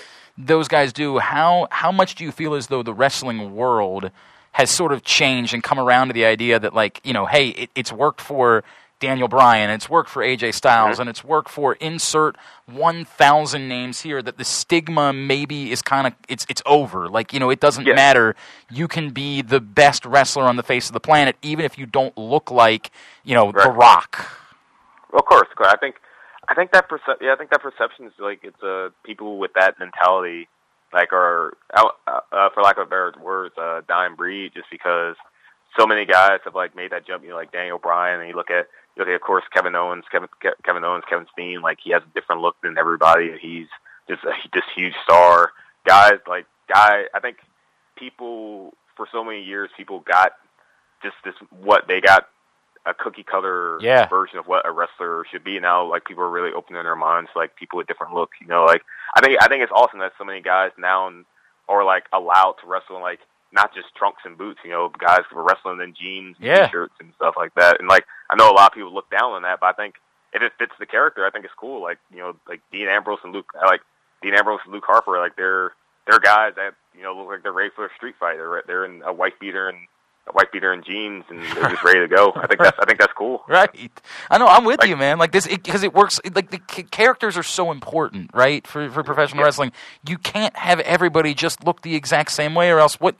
Wh- What am I supposed to be into? Like, what am I Well, supposed to nobody grasp? nobody become nobody's special if everyone looks the same. Yeah, exactly, exactly, and that's why I find it so cool. And I feel like Ring of Honor has been very much sort of in the front of that for a number of years at this point. Yes, yes, I agree. Like you look, you look up and down our roster, we have so many guys with different looks, different body types. You, have someone like you know someone like Cody Rhodes, who's like very, very handsome, clean cut, like Yep. in great shape. Like, uh, and then you go like someone like uh, like me, you know, a smaller guy, very skinny. You know, Beer City Bruiser, big guy in trunks. Uh, Dalton, who's like very, very handsome, very flamboyant, like Yes. something like that. You know, Yes. like uh, guys like like there's so many different like different looks like in our company that I think it gives people a nice little variety show. Cheeseburgers with us here on Jobbing Out as uh, we're talking about PWE coming up uh, Friday night in Philadelphia at the Wrestle Factory, 4711 Wingate Street. Go on Twitter at PWE Shows in order to find out more. It's going to be a really awesome time. Um, uh, Cheeseburger, let me let me talk to you about. Um, you mentioned Will Ferrara and what you guys are doing. This is obviously a huge program for the two of you, um, and and something that's been building for a long time when you've worked with somebody for so long, you know, as as a partner, right? Like, how much does that Yep. benefit you when you're working, you know, in a program, in a one-on-one program? How much does that help, sort of knowing each other so well?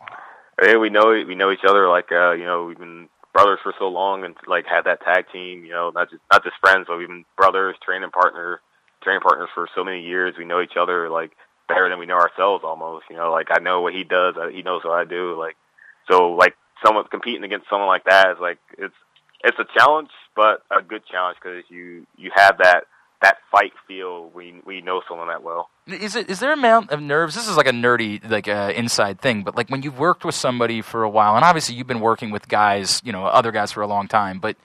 Is, is there a nervousness to it? Like, yes, obviously there's this blow off, and that's cool, and, and and everything works that way. That's the nature of the business. But is there any nervousness to okay, then what next? Uh, yes, I think so. I, th- but I think that's a, I think that's a good problem to have. You know, like with wrestlers, like especially like uh, with how you know how short careers can be, you never want to get too complacent. So, like, I'm always thinking about what that next thing is. Like, like uh, I'm thinking like, all right, how can I reinvent myself? Like, all right, what what like what's my next step? Like when say people like say cheeseburger kind of becomes a little stale. Like how can I keep this going, but like in a new way? How can I reinvent myself? Or what ideas can I come up with for the future? So I think that's a good nervousness to have, just not being too complacent because you never know. Like if you get you get too comfortable, like it could all it could all end be over just in Yeah, just in no doubt. flash. No doubt. You you work as a uh, trainer at the dojo now, right? Yes, absolutely. What's it? You know, what is it that you try to convey when you're working with somebody who comes in? What is it that you're trying to convey to them about, you know, the the business today, about getting into it as somebody who has succeeded, has accomplished things? What is it that you want them to know now as you work as a trainer? Uh, I like to tell people they get out of it what they what they put in. You know, if you if you if you want to do well, you have to you have to give you have to give as much you have to give a lot to wrestling. Like you know, you'll you'll be on the road, you'll miss you'll miss birthdays, miss weddings, miss family events. And you know, wrestling wrestling's a tough career. It's very tough on the body. Like I'll I'll tell people that straight up when they're coming in. Like like you like this thing. This is a very this is a very stressful business mentally and physically, and you have to be able to handle that. And but if you're willing to put all your work, if you're willing to put like maximum effort into it, like nothing but good things can happen for you. Like as long as you're willing to put in the effort, wrestling will wrestling will be good for you. Will be good for you. Um, uh, this is an important question. Did Leo Rush ruin professional wrestling? No, no, there's no, not at all. What do you like when you see something like this happen? You know, I, look, we like Leo a lot. He's Yeah. you know he's one of our guys from down this way, and we've known Leo for a long time. Um, and, and look, Leo's going on to do some amazing things with his career coming up here shortly. But when you see something like this blow up the way that it did, like, do you sort of say to yourself, "God, I hate professional wrestling fans"? Like, do you have this moment where you're like, "I'm I'm grateful that they buy tickets and that they come out, but mm-hmm. God, they are just the worst people on the planet." I thought to me the most to me I thought it was actually really impressive just because like to do that like going like that like I'm sure you saw that table. That Yeah. table was not a normal table. That was a pretty thick table. Like to go through that and then like get right up I thought that was the most impressive part.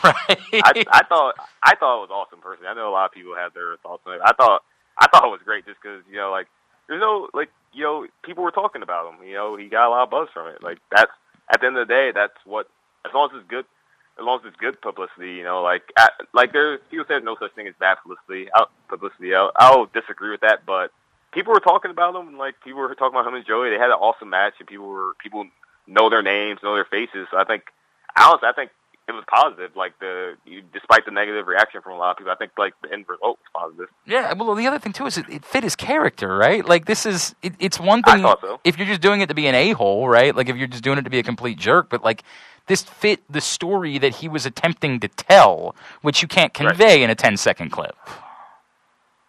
I love I love just like just crazy things in wrestling. Like I like like things like that. Just like so, like that's something like people won't people will be talking about that for years to come. Yeah, yeah, yeah. I hear you. Like people, like people, are, like it happened. What, like two months ago? People are still talking about it. Like, Yep. I guarantee in a in a year, two years, three years, people will still like that's something people will never forget that they saw. That's a great so I think at the end, like they both accomplished their goal and making a memorable It- moment. it's like the thing match. with uh, Will Ospreay and Ricochet from earlier in the year, right? Like you know, the two guys that maybe didn't have the same name recognition, right? And all of a sudden, Mm-hmm. they're the hottest things on the entire planet of professional wrestling, just because it was so crazy different what they went out and Right. did. It's a cool thing, right, man. Like controversy. Sometimes controversy is good. You know, I'm- people have their different opinions, but I think uh like I, I don't like the perception that oh this is killing wrestling or something like that. It's just that's that's a little overboard. I, I believe. I agree. I agree with you wholeheartedly. He's cheeseburger. He would never kill professional wrestling. I know that. Hey, You know, just because you've been around Leo for the last little while, how good is he going to end up being? Like, is he? You know, he's another guy that's a little undersized, right? And like, you don't look at him and you don't see him, but you know, you you know his skill set. You know what he's capable of. How good is he capable of being? He's great. He's one of the, he's one of the, like the the fastest rising guys like I I can remember and like besides like like maybe like a Matt Riddle or something like Yeah. that. Like the how fast he picked up pro wrestling was absolutely mind boggling. I was uh, uh I, I remember seeing Leo for the first time. He came to a Ring of Honor trial camp maybe like a year and a half, two years ago. And he was so good at his first camp, but the but the uh, they were hesitant. Like they were, they gave him a lot of praise, but they told him like you're still so new that you need to get that like world you need to get out there and get like more experience work in different places so because at that time i think he had just been he had kind of just been wrestling like a little bit in the Northeast, like in Maryland, Yeah, yeah. maybe like Philly a little bit. So he, he took that advice on, and in the next like six months, he was just that was when he really started to break out and like get like all over the place where people were like, "Holy, holy crap, this Leo Rush guy is like really good." Yeah, he So was going out to like another- Seattle and stuff like that. Yeah, yeah, he was he was starting to wrestle all over the United States. He might have went overseas at that point. I'm not sure yet, but uh, he came back like six months later to the next ROH trial camp and blew everybody away. And they're like, "Thank, like you took our advice. You got you got better. You're you're really good. Like we like like you're you're like pretty much a prodigy." And like that's when like he really he started getting opportunities for Ring of Honor, and then won the top prospect tournament, and then they got signed, etc. No, and, and look, obviously he is where he is now, and he's uh, there's no signs of stopping that, which is awesome. Well, we know that uh, Cheeseburger is going to be where he is Friday night in Philadelphia for PWE. It's such a cool company. They put on such cool shows. You need to get up there and check them out at the Wrestle Factory. And again, you can find them on Twitter at PWE Shows. It's at PWE Shows is how you can find out more about the show Friday night. Uh, Cheeseburger, what can we plug for you, man? I know you are on uh, Twitter at Cheeseburger R O H, uh, but what else can we plug for you? Uh, there's Instagram, which is ROH Cheeseburger. Uh, Twitter, Cheeseburger ROH, because someone stole it uh, when I first signed up for Twitter. And uh, but I got the Instagram, which is ROH Cheeseburger. Uh, I have Pro Wrestling Tee store, you know, Pro Wrestling Tee slash Cheeseburger. Uh, I also have shirts on RingOfHonor.com. I have about two or three shirts, I believe, still in stock right now. So you can go to RingOfHonorWrestling.com and uh, check out my shirts there. Awesome. Awesome. Hey, man, uh, love watching you. You're a hell of a performer, dude. Um, and, you, and thank it's really cool to get a chance to chat with you. Uh, looking forward to seeing you real soon, hopefully up there at PWE this week, and we'll try to say hello, all right? Yes, please. What they gonna do with that? With that? What they gonna do with that? Do with that? Young, young, black and paid. What they gonna do with that? Back in for segment number three, it is Jobbing Out. Glenn Clark, Aaron Oster, and of course, The main event. AJ Francis. Um, This is once. Yeah, I know, but it was you. You like okay. I don't know if it's just because of your computer, but like it took you like five seconds after I had said, and of course it's for you to respond, and course, so I was just totally thrown off by what was going on. It's my fault. I'll well, we all. blame. I mean, I'm in via satellite, obviously. right. It's like on CNN when somebody asks a question and then you got to wait the three seconds before Right. they can answer the question. Like you got that going on. Um, what was Uh, that? You guys got me on tape delay because you don't trust what I'm going to say. well, there Well, is that that. true. There is Yeah, that. no question about because that one. Typically, what you have to say is. Uh, Roman Reigns is amazing. Roman Reigns is the greatest performer in the history of ever, and all of you are assholes. So we just, you know, and I mean, yeah, you're right. That's what I say a lot. Is, is it is that incorrect? Um, no, it's it's not incorrect. It's not incorrect. um, well, he's he's not the greatest performer in the history of all time, but you know what I mean. Um, what was that song that we came back to uh, uh, from break with? Uh, that song is called uh, YBMP. It is my other single that it gets a lot of play in uh, uh, in DC. Um, I have some more songs, you know, on my album. Uh, I just shot a music video for Blessed. I have the music video for Olympic Gold, like I told you guys. I have two music videos coming out. I'm working with um, a marketing team now that's going to uh, push the album, and um, it's just a really, really good time to be frank. You know. Yeah, very good. That's OTA is it's OTA day. OTA is on the way, and so we're OTA day. We've been talking it up on today's show. All right, uh, let's get into this week's quick count. Some stories that we haven't had the opportunity to talk about that we need to before we get out of here. Aaron, uh, we always let you go off the reservation, and I hear that you're just going completely off the reservation. Oh yeah, I'm- going. Uh, in fact, off the reservation in two different directions, pretty far from here. All right. Um, Labor Day weekend has become one of the biggest weekends for indie wrestling. Of course, uh, out in Reseda at PWG, they have the Battle of Los Angeles, which is you know arguably, I'm actually probably not even arguably anymore, the biggest indie tournament in uh, definitely in America, if not the entire world. It depends how you uh, determine New Japan. Um, of course, 24 people of the best, they all wrestle, and it turns out to be great show, great match after great match. I mentioned the Donovan Dijak Keith Lee matchup uh, earlier in the show, which was supposed to be great. The final three. Uh, tell me if you think this is gonna su- uh, this sucks. Ricochet, Jeff Cobb, Keith Lee in a triple threat It match. certainly does not. Uh, and Ricochet ended up winning, and I believe becomes the first two-time winner of the Battle of Los Angeles. A lot of people think that this was kind of a thank you for doing what you do because you're about to go to WWE. He's wrapping Yeah. up his contract with Lucha Underground. In fact, on this week on Lucha Underground, uh, turns out that his title match at Ultima Lucha will also be a career versus title match.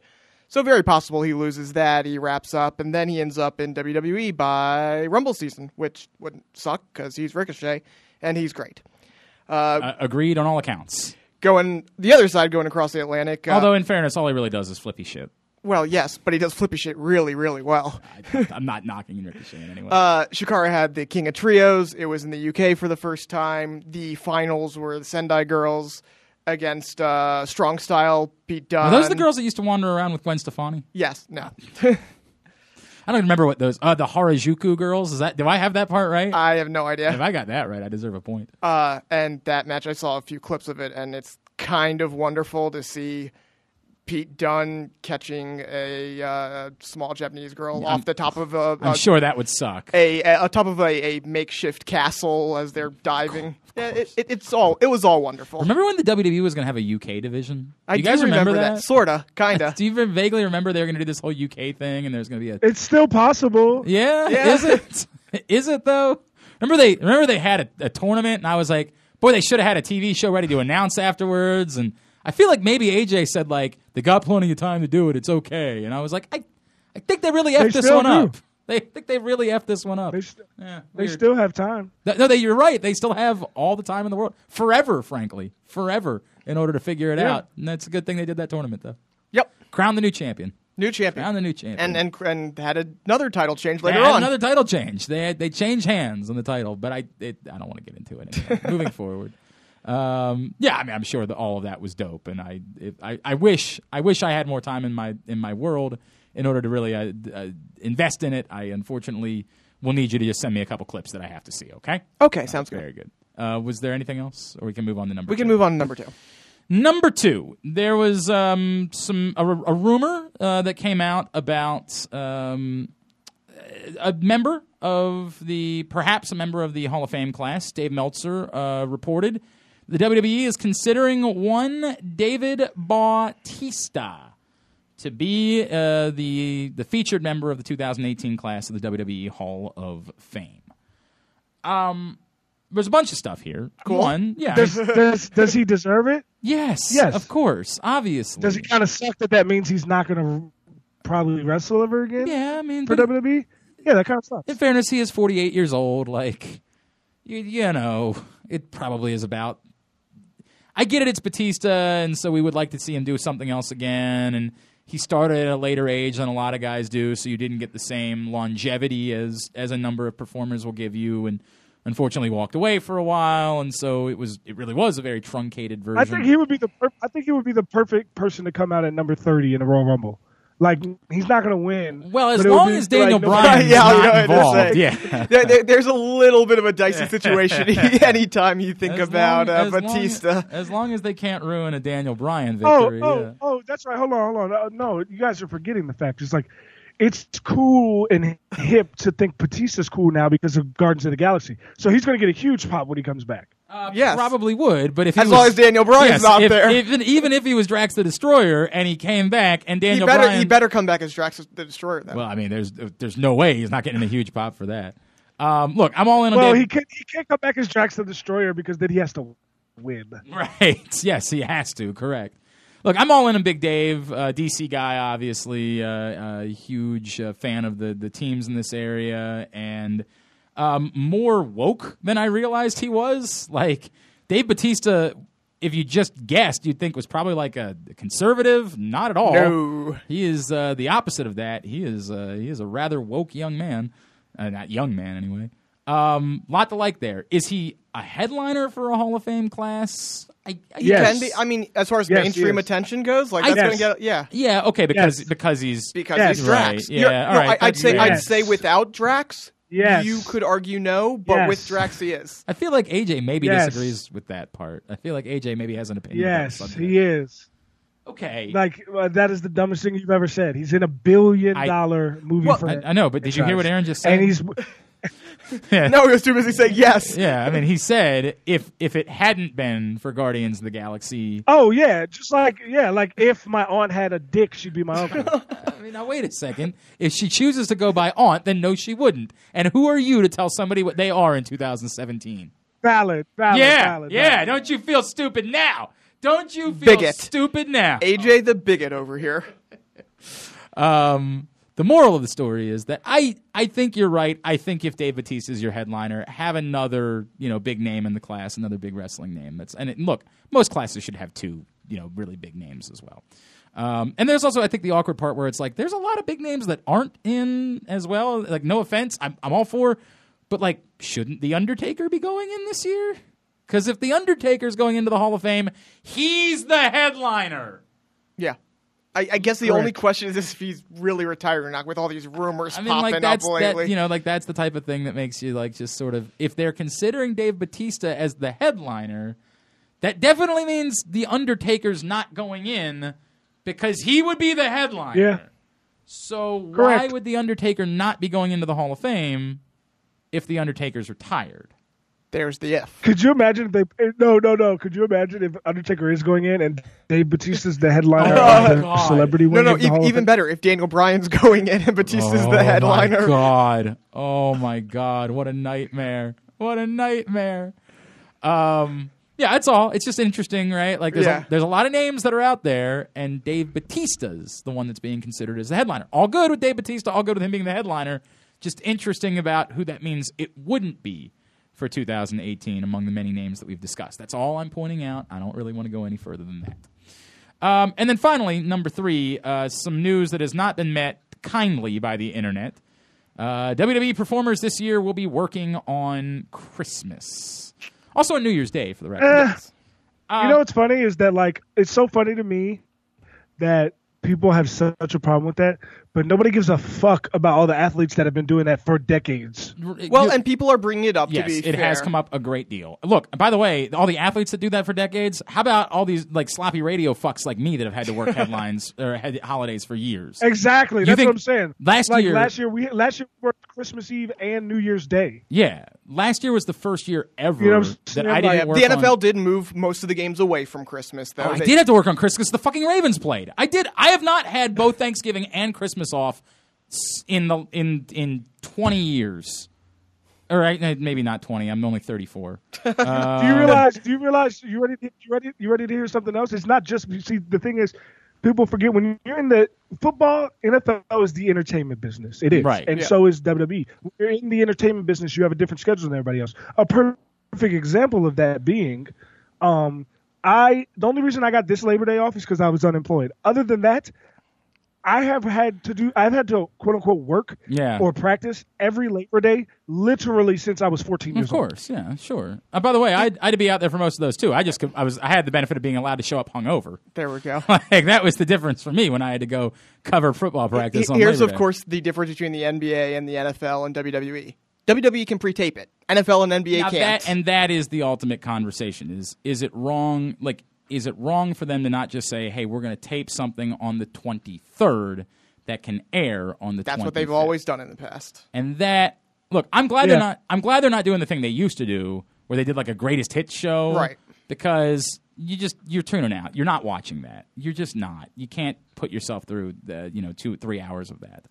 You know what they should? do? You know, you know it's funny is people you say it, but like, what if they decide? You know how they start the new year off every year with like amazing shows. Right. What if they decided this year we're, we're going to end the year with an amazing show and start the year And- with an and that's- amazing show? Because truth truth- truth be told, there's going to be a lot, a lot of people watching t- TV on Christmas Day. Look, I'll be the one to say this. I think Christmas by Christmas night, I'm done. Like let me let me have something else to do. You know what I mean? Like now again, it's easy for me to say. I just have to sit down in front of my television. I don't actually have to go work. I don't have to go perform. I don't have to spend the day away from my family. I don't have to be a ticket taker at the arena. That's not like I don't have to worry about any of those things. But by Christmas night, I'm tapped out. I've had enough. Frankly, I'm a look. If you guys don't know me, I'm a little Christmas obsessed. But I'm Christmas obsessed from November 1st until December 24th. On December 25th, I remember like Christmas kind of sucks. My, my weird religious family is being weird and religious. Like I forgot to get something for somebody. Why in the world did my wife's cousin get me something? I don't think we even know each other. Like it's all the shit that you deal with on the 25th, right? Like I'm way over the 25th. Everything up to the 25th, I'm good with. Like I'll I'll sing the stupid songs. Your tree's up Uh, yeah, already, my, right? my- oh, my tree will go up the day after Halloween. That's the way that it works in my house. I'm all in on everything else until the 25th. The 25th sucks. So by Christmas night, Yeah, see, I have the I I I, I take a moral stance against people like you, Ah. Glenn. Ah, uh, what do you think? You're better than I- me? I, You- you can't do it I- before Thanksgiving. Yeah, I, go in this- the both yeah, of you. That's the difference is that I need. I have to show Thanksgiving the respect it I, deserves. so you think I don't show Thanksgiving the respect it deserves? You think I don't If own your tree is up, Thanksgiving? no, no. If your tree is up, no, you don't. I disagree Period. Anyone who has a Christmas tree up before Thanksgiving doesn't respect Oh, I'm Thanksgiving. way sure. I'm sure. While you've been worried about playing football games, I haven't been putting away twelve Patti LaBelle pies the last few Thanksgiving. All right, so I don't need your judgment when it comes to how I treat Thanksgiving. and did you do it in the shadow of a Christmas tree? I not in the sh- the direct shadow. No, I did it a room No, over it- from a Christmas tree. Well, guess what? That means you don't care about Oh, Thanksgiving because you already had your eyes on. Christmas. This is bullshit. You calling me out on this? The the moral of the story being, I have no problem with the notion of of Christmas night there being a distraction because I'm good for it. All that being said, I get it. I, uh, Jeff Hardy's wife in particular came out very aggressively on Twitter and was very pissed off. And then uh, uh, Matt Hardy's wife Reby followed up with a, a lesser, you know, sort of take. She's got her own problems to deal with this week, obviously, given her employer. Um, it is hard for me to feel bad because like again all i've ever done is work on holidays. It's all i know is working on holidays. Like it, it happens. You know what normally happens when you work on a holiday?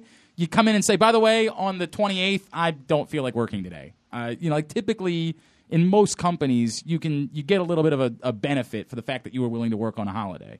Um, i don't know man. Like i just I'm the wrong I'm the wrong person because I understand why people are all worked up about it. I also think there's this weird thing that we again like do where not everybody celebrates Christmas. Like the fact that we try to live in this Yep. world where Christmas is the scary most important thing in the world, despite the fact that there's like a huge population of people, uh, including we recently dis- Aaron recently discovered he was Jewish. I mean that was a that was a revelation that was made in the course of the last year. He hates Christmas. He hates God. That's right. He hates all of those. Oh no, Jesus, not God. Yeah. you're good with, with God. You God's just- okay. You hate Jesus. That's Which one- right. I, I, it's so hard to keep I, up. with I, I just want to crucify him over right, and over correct, again. Over and you want him to die. So Uh, what's what's your what's your stance on the Holy Spirit? Because this is com- you know, mm, yeah, I am confused. I- I have no there- idea what that there's Three whole parts. Right. No, Aaron- I, I- I know Jesus because I want to crucify him, but I have no idea what this the other Holy Spirit. Aaron yeah. recently discovered he was Jewish. Now, obviously, he needs something to watch on Christmas because he's just going to be sitting around in his underpants eating Chinese food. So, you know what? Maybe the pro wrestlers can go I get perform. Chinese. I, I I get Chinese food every Christmas Eve. That's a tradition. Do you really? Oh. I mean, what's better than Yeah, Chinese It- food? I was gonna say honest, it's a great right? tradition. You Yeah. open The, that's what the in-laws do. Yeah. you open one gift. You, you open one gift on Christmas Eve while you eat Chinese food I mean, that sounds and kind watch of a great. Christmas movie. Yeah. Yeah, it sounds kind of great. I might want to incorporate that into my life. I used to just get Christmas Eve was always my drinking night. Like, I, but drinking like that's the only night I ever drank by myself. Right? Like everybody else would go to bed. I would sit up and like, and I would drink something disturbing like like brandy. Like I would drink something that I'd be like, why am I doing this? Like, what is wrong with me? Yeah, but now you gotta stay up and start wrapping uh, Oh presents. God, it's a nightmare. Oh, it's a nightmare. It's like he started to figure out who Santa Claus is, Yeah. right? And you're like, oh, I can't keep up this charade all year long. You know, at a bir- Does he have an elf on a shelf yet? Oh, he definitely has an elf on his. Aaron, that's. I- I just wanna make sure. Let me tell this: the greatest thing that ever happened to the world was the elf on the shelf. Oh yeah. because you get the kids start acting up, right? Uh-huh. Like, oh. what you see right there? What do Yep. you see right there? Oh my God! Thank God for the elf on the shelf. Here's what it comes down to: if it's live, there better be a reason for it live. Like if it's just a kind of throwaway show, like Yeah, the they're just doing Christmas Christmas shows, theme episode. Santa's Little Helper Man. right? If it's Right. that, then they could have taped it. Yeah, I agree with that. I agree with that. And look, look, I'm the wrong person too because I always bitch about whenever Raw isn't live.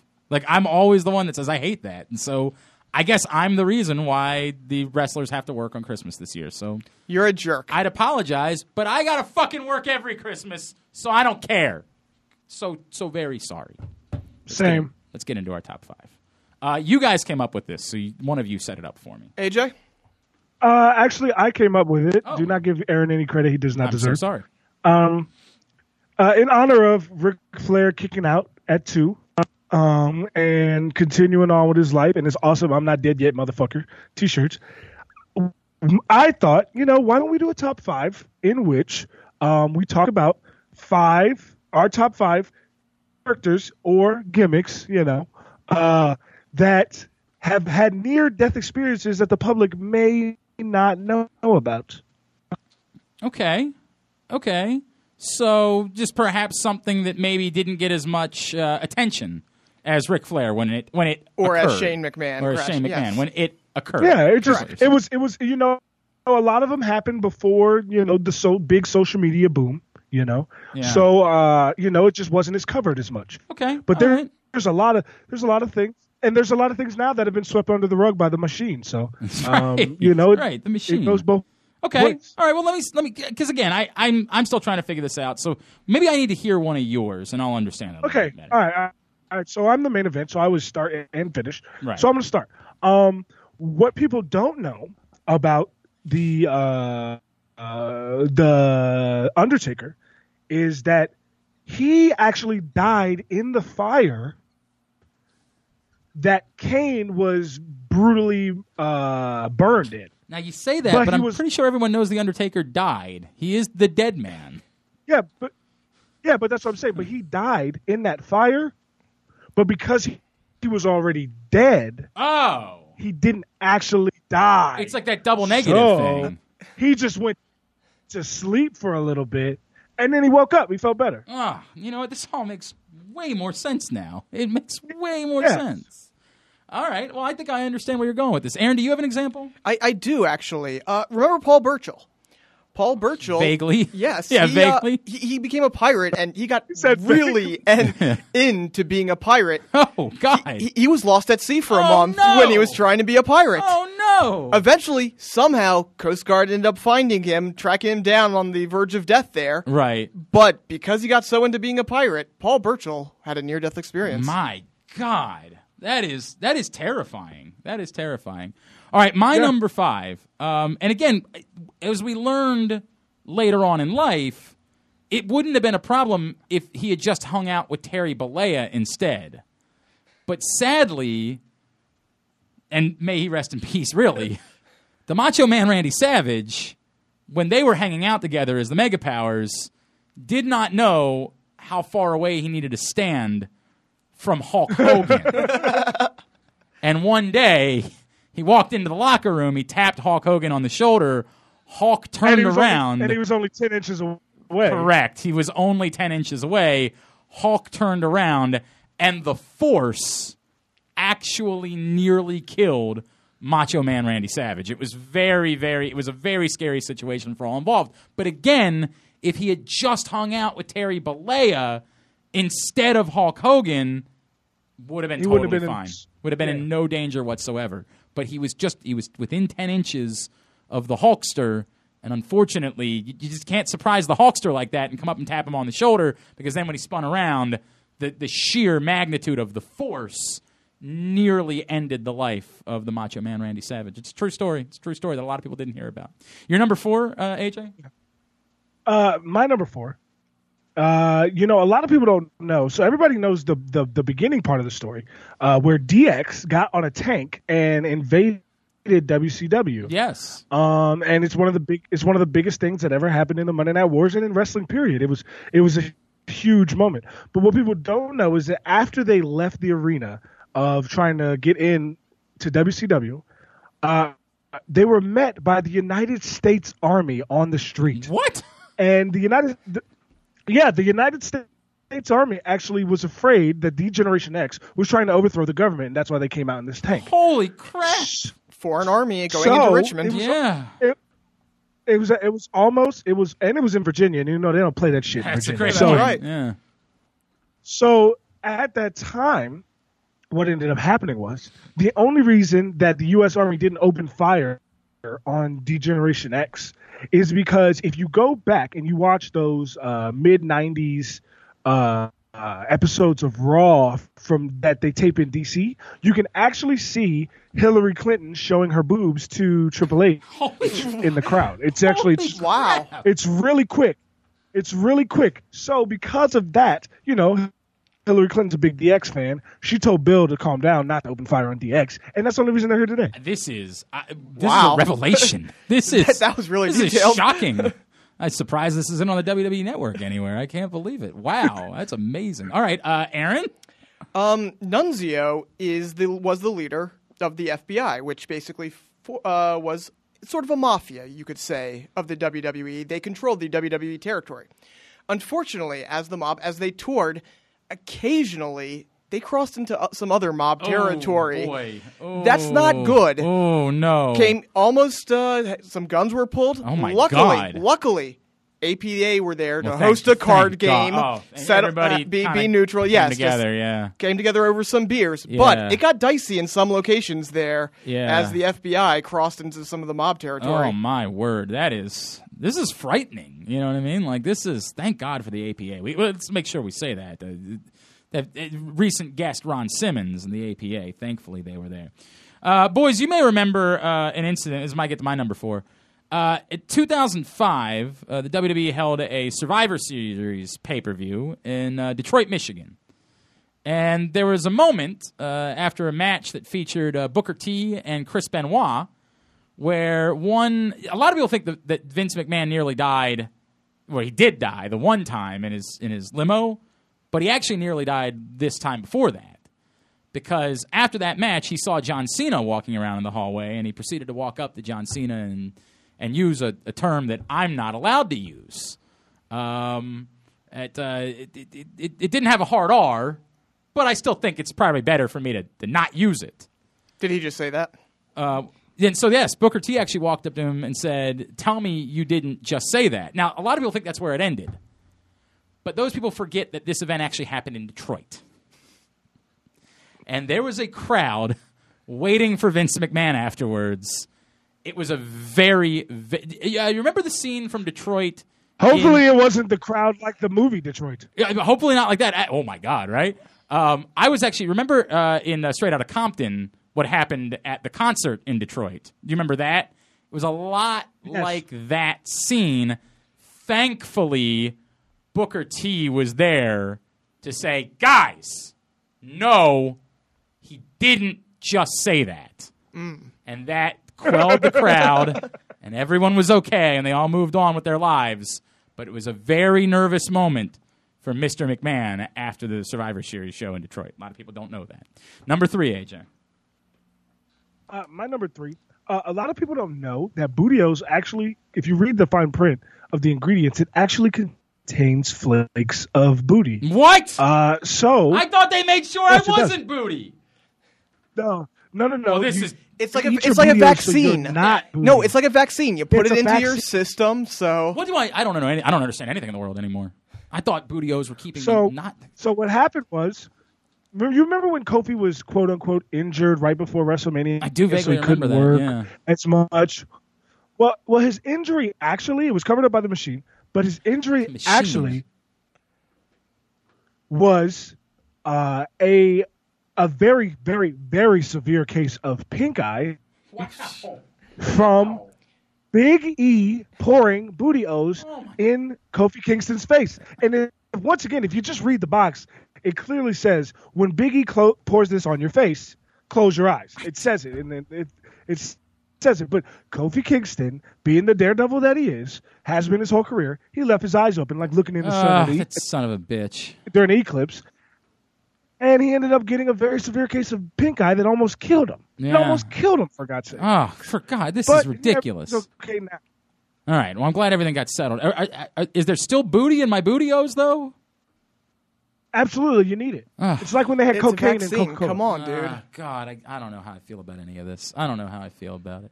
All right, you're number three. Uh, I have great respect for anyone who's a construction worker. They have a very tough job, It very is. dangerous job at times. Thankless too. Thank- thankless. And if someone, you know, tries to do it and they're not trained to do it, bad things can happen. Oh, that's so true. Well, what we had was an aristocrat, William Regal, ah. decide one day he could just be a real man's man. No, he can't. He can be a construction worker. That's not his role. Well, I mean, chainsaw accidents, nail gun accidents, Ugh. fell off a beam. Ugh. There's a reason why all of a sudden he showed up and was just an aristocrat again, a It's little true. bit of a snob. It's true. Because he was this close to death after falling off a beam on a construction site. And William Regal learned you can't just say you're a real man's man It's true. without training. It's, it's a great. You know what? It's a great. And, point. and what a lot of people don't, what a lot of people don't know about that incident, Aaron, is that, that the only reason that he didn't die when he fell from that beam is because he no sold it. Um. Is that true? Is that true? Um, Yeah. He's, he's he no he no sold it, so the pain and the injury didn't didn't occur as much as it should have. But if he'd have sold it, he'd be dead. Okay. Um, I mean, I mean, such is life. Such is life. All right. By the way, I just got a message from uh, Eli Drake. I, would, I, I, I don't think we're going to be able to do it. Okay. Unfortunately, unfortunately, but that's all right. I, he, I think he still would like to come on with us. Hopefully, hopefully, as Yes. things uh, Yes. settle down. A I. I don't think it would even. I'll explain off the air. Okay. Um, all right, my number three. Uh, actually, this was this was not a near death. Sadly, this was an actual death, and it remains a mystery to this day. And it's something that actually occurred very recently.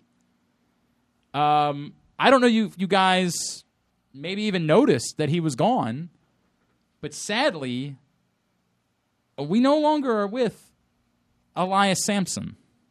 no. No, it's gone. Oh yeah, true. He's gone forever, and and with no explanation as to what happened to Elias Samson. Now, there are great performers all over Raw, right? Like I, I obviously am a big R Truth fan. I think we all enjoy the work of Braun Strowman. There's a new guy named Elias who's good. Um, there are other quality performers on Raw, but sadly, Elias Samson died, and there was very little Yeah, fanfare for an active WWE performer. Typically, you know, any active W, if you if I mean, they, they do a whole tribute show to someone when they die, right? Like any Yeah. whoever it is, you get a whole tribute show. Elias Sampson got no such thing, despite suffering a, a horrible death. And we still don't know Yeah. all the details of it. Did it have to do with drifting? it might have something to do with being a drifter. Abs- I mean, you're out on the road. yeah, he you may- drifted. He, he drifted away. he at sea. truly drifted away. That's a Yeah. great point. He truly drifted away. And again, all of the fine performers that remain on Raw, I enjoy them and, a great and, deal. and, and once again, once again, the, the fucking fans, they're the worst because they all they did was tell him drift away, and then he and did. then he He finally drifted away. did. He just did. He was gone forever. And I, again, I want you to know, I'm a big fan of Finn Balor.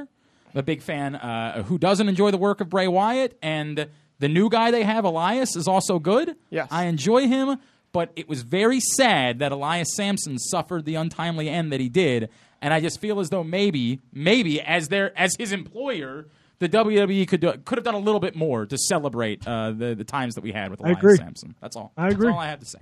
Number two. I agree completely. Uh, my number two, uh, as you all know, I have a very good friendship with uh, Mojo a, Um, no, a no you time know guest of this program. don't know about. yeah, yeah, that's true. That's true. Yeah. Um, but uh, what what people don't know about Mojo Rawley is that he almost died in Vegas last year. Really? This is unsurprising. yes, yes. And the reason he almost died in Vegas is he brought six chicks that were all nines to his hotel, and he 69'd all six of them. Oh my for god! Oh my god! Can we keep this in the uh, podcast? I don't know if we keep this one in. For, for 69 straight hours. Uh, and he and he almost died of lack of water and starvation. You know, uh, this week he sent out a tweet that said, "Just wanted everybody to know it's the sixth day of the ninth month of the year." Yep. Just wanted everybody to know that. Oh, Mojo! Just wanted to make sure if you if you hadn't heard, it's currently the sixth day of the ninth month of the year. Yeah. Mojo. All right, Aaron, you're number two. Uh, well, we had a very near-death experience a couple years ago with uh, Diego of Los Matadores. Wow, old. Di- now a lot of people don't remember Diego. A lot of people don't remember, and then this might be why because Yeah. they they didn't show it. So he's a matador. He deals with bulls, but most of the time he's dealing with El Torito. He's practicing with them. He's doing the ole and, and going by with someone of El Torito's size, and so that's what he's used to. Fortunately, one day he's walking around backstage.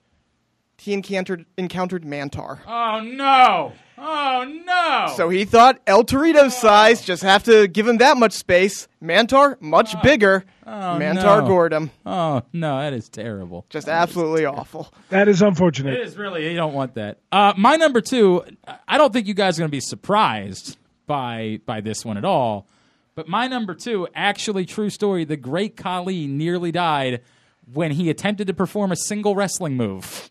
Just a very, very sad thing that occurred. He attempted to perform one move that a professional wrestler might actually use in their arsenal, and it nearly killed him. It was very, very sad to see. He thankfully survived and returned to his life of, of headbutting and nothing else. It was uh, we were all happy to see that. That was a good thing. And then my number one, uh, a near death experience.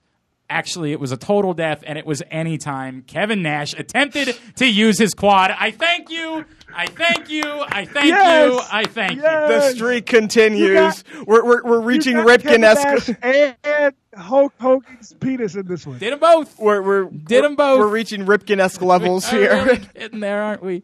We are getting there. Yeah, very good. Next. Uh, my number one. Uh, John Cena was hit by a truck. They couldn't see him. Oh God! Oh, oh, boo! All right, Nice. AJ, you're number Nice. one.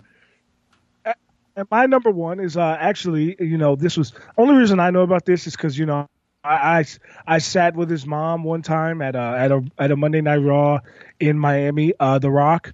Uh, it's it's it's something that WWE's kept really close to the chest. Um, that not many people outside the Rock's inner circle even know about. It. But I, I, you know, I, I sat next to his mom, and she told me about a time that he, uh, during the Attitude Era, where he almost died of food poisoning because he ate a piece of uh, Mae Young's poontang pie, and it was ex- Oh no! Oh, and it was, and it was expired, so he almost died of food poisoning. you know what? You saved it. You Yeah. saved it right there, sir. You saved it. Well done. Well, damn done. Oh, this stupid show. We're still doing it, huh? We're still doing it. I don't know. We might be off the air after AJ's little. yeah, well, there was that. All right, uh, let's get some plugs in. AJ, again, the record everybody can go pick up. Tell everybody about it one more time and tell them about the Francis Sports Academy. Uh, uh, French Sports Academy. Uh, my dad's doing fo- basketball training. I'm going to start doing football training down here, I suppose, in Orlando. But uh, uh, yeah, you know, OTA day is here. Check it out. It's 16 tracks. Uh, 16 songs, 19 tracks. Uh, I put a lot of time and effort into it. There's three skits. All three of them are hilarious. Um, I, I talk about a lot of stuff on there that a lot of athletes wish that people knew about being an athlete. So it's a OTA stands for Ode to Athletes, so I, I really wanted to put that out and and show everybody that there's other sides to people that just you know play sports. Like they want you to stick to your like. Imagine if JJ Watt stuck to sports, Yeah, he wouldn't have raised all yeah that. that'd be a problem. You know what I'm saying? Yeah. So people only want you to stick to sports when they want when they agree with what you're saying. So um, I just I'm just very grateful for this opportunity and uh, yeah, it, if you got iTunes, Spotify, Tidal Google Play, Pandora, literally anything, the album's on there. Um, go just download it, check it out, listen to it, and uh, enjoy it, man. I, I made it for the fans. I'm, I actually have fans that come to my shows and like and hit me up on Twitter all the time, like asking me when I'm gonna drop a video, when what, what song I should they should listen to, all this thing. Like it's it's been a great experience. I, I will um, tell my mom fan to stop bothering you. I'm sorry. She's just a big fan. It's It's okay. awkward. I'll do It's okay. No, I, I've been I've been I've been. Your mom's been in my DMs way before I started making. Wow! Wow! Dang. Jesus! Wow. Jesus! God! Ah, my Yeah, mother called is for. my mother's a Thank all you saint. guys, man. Dorothy Mantooth is a Yeah, saint. right? Jesus! I'm gonna take her out to a nice Italian dinner, and I'll never call her back. Oh God! Well, you're a terrible person. What an awful person you are. Uh, all right, and then did did you plug your Twitter and everything? Did you do that? Oh yes, you can follow me on Twitter and uh, Instagram at ajfrancis410.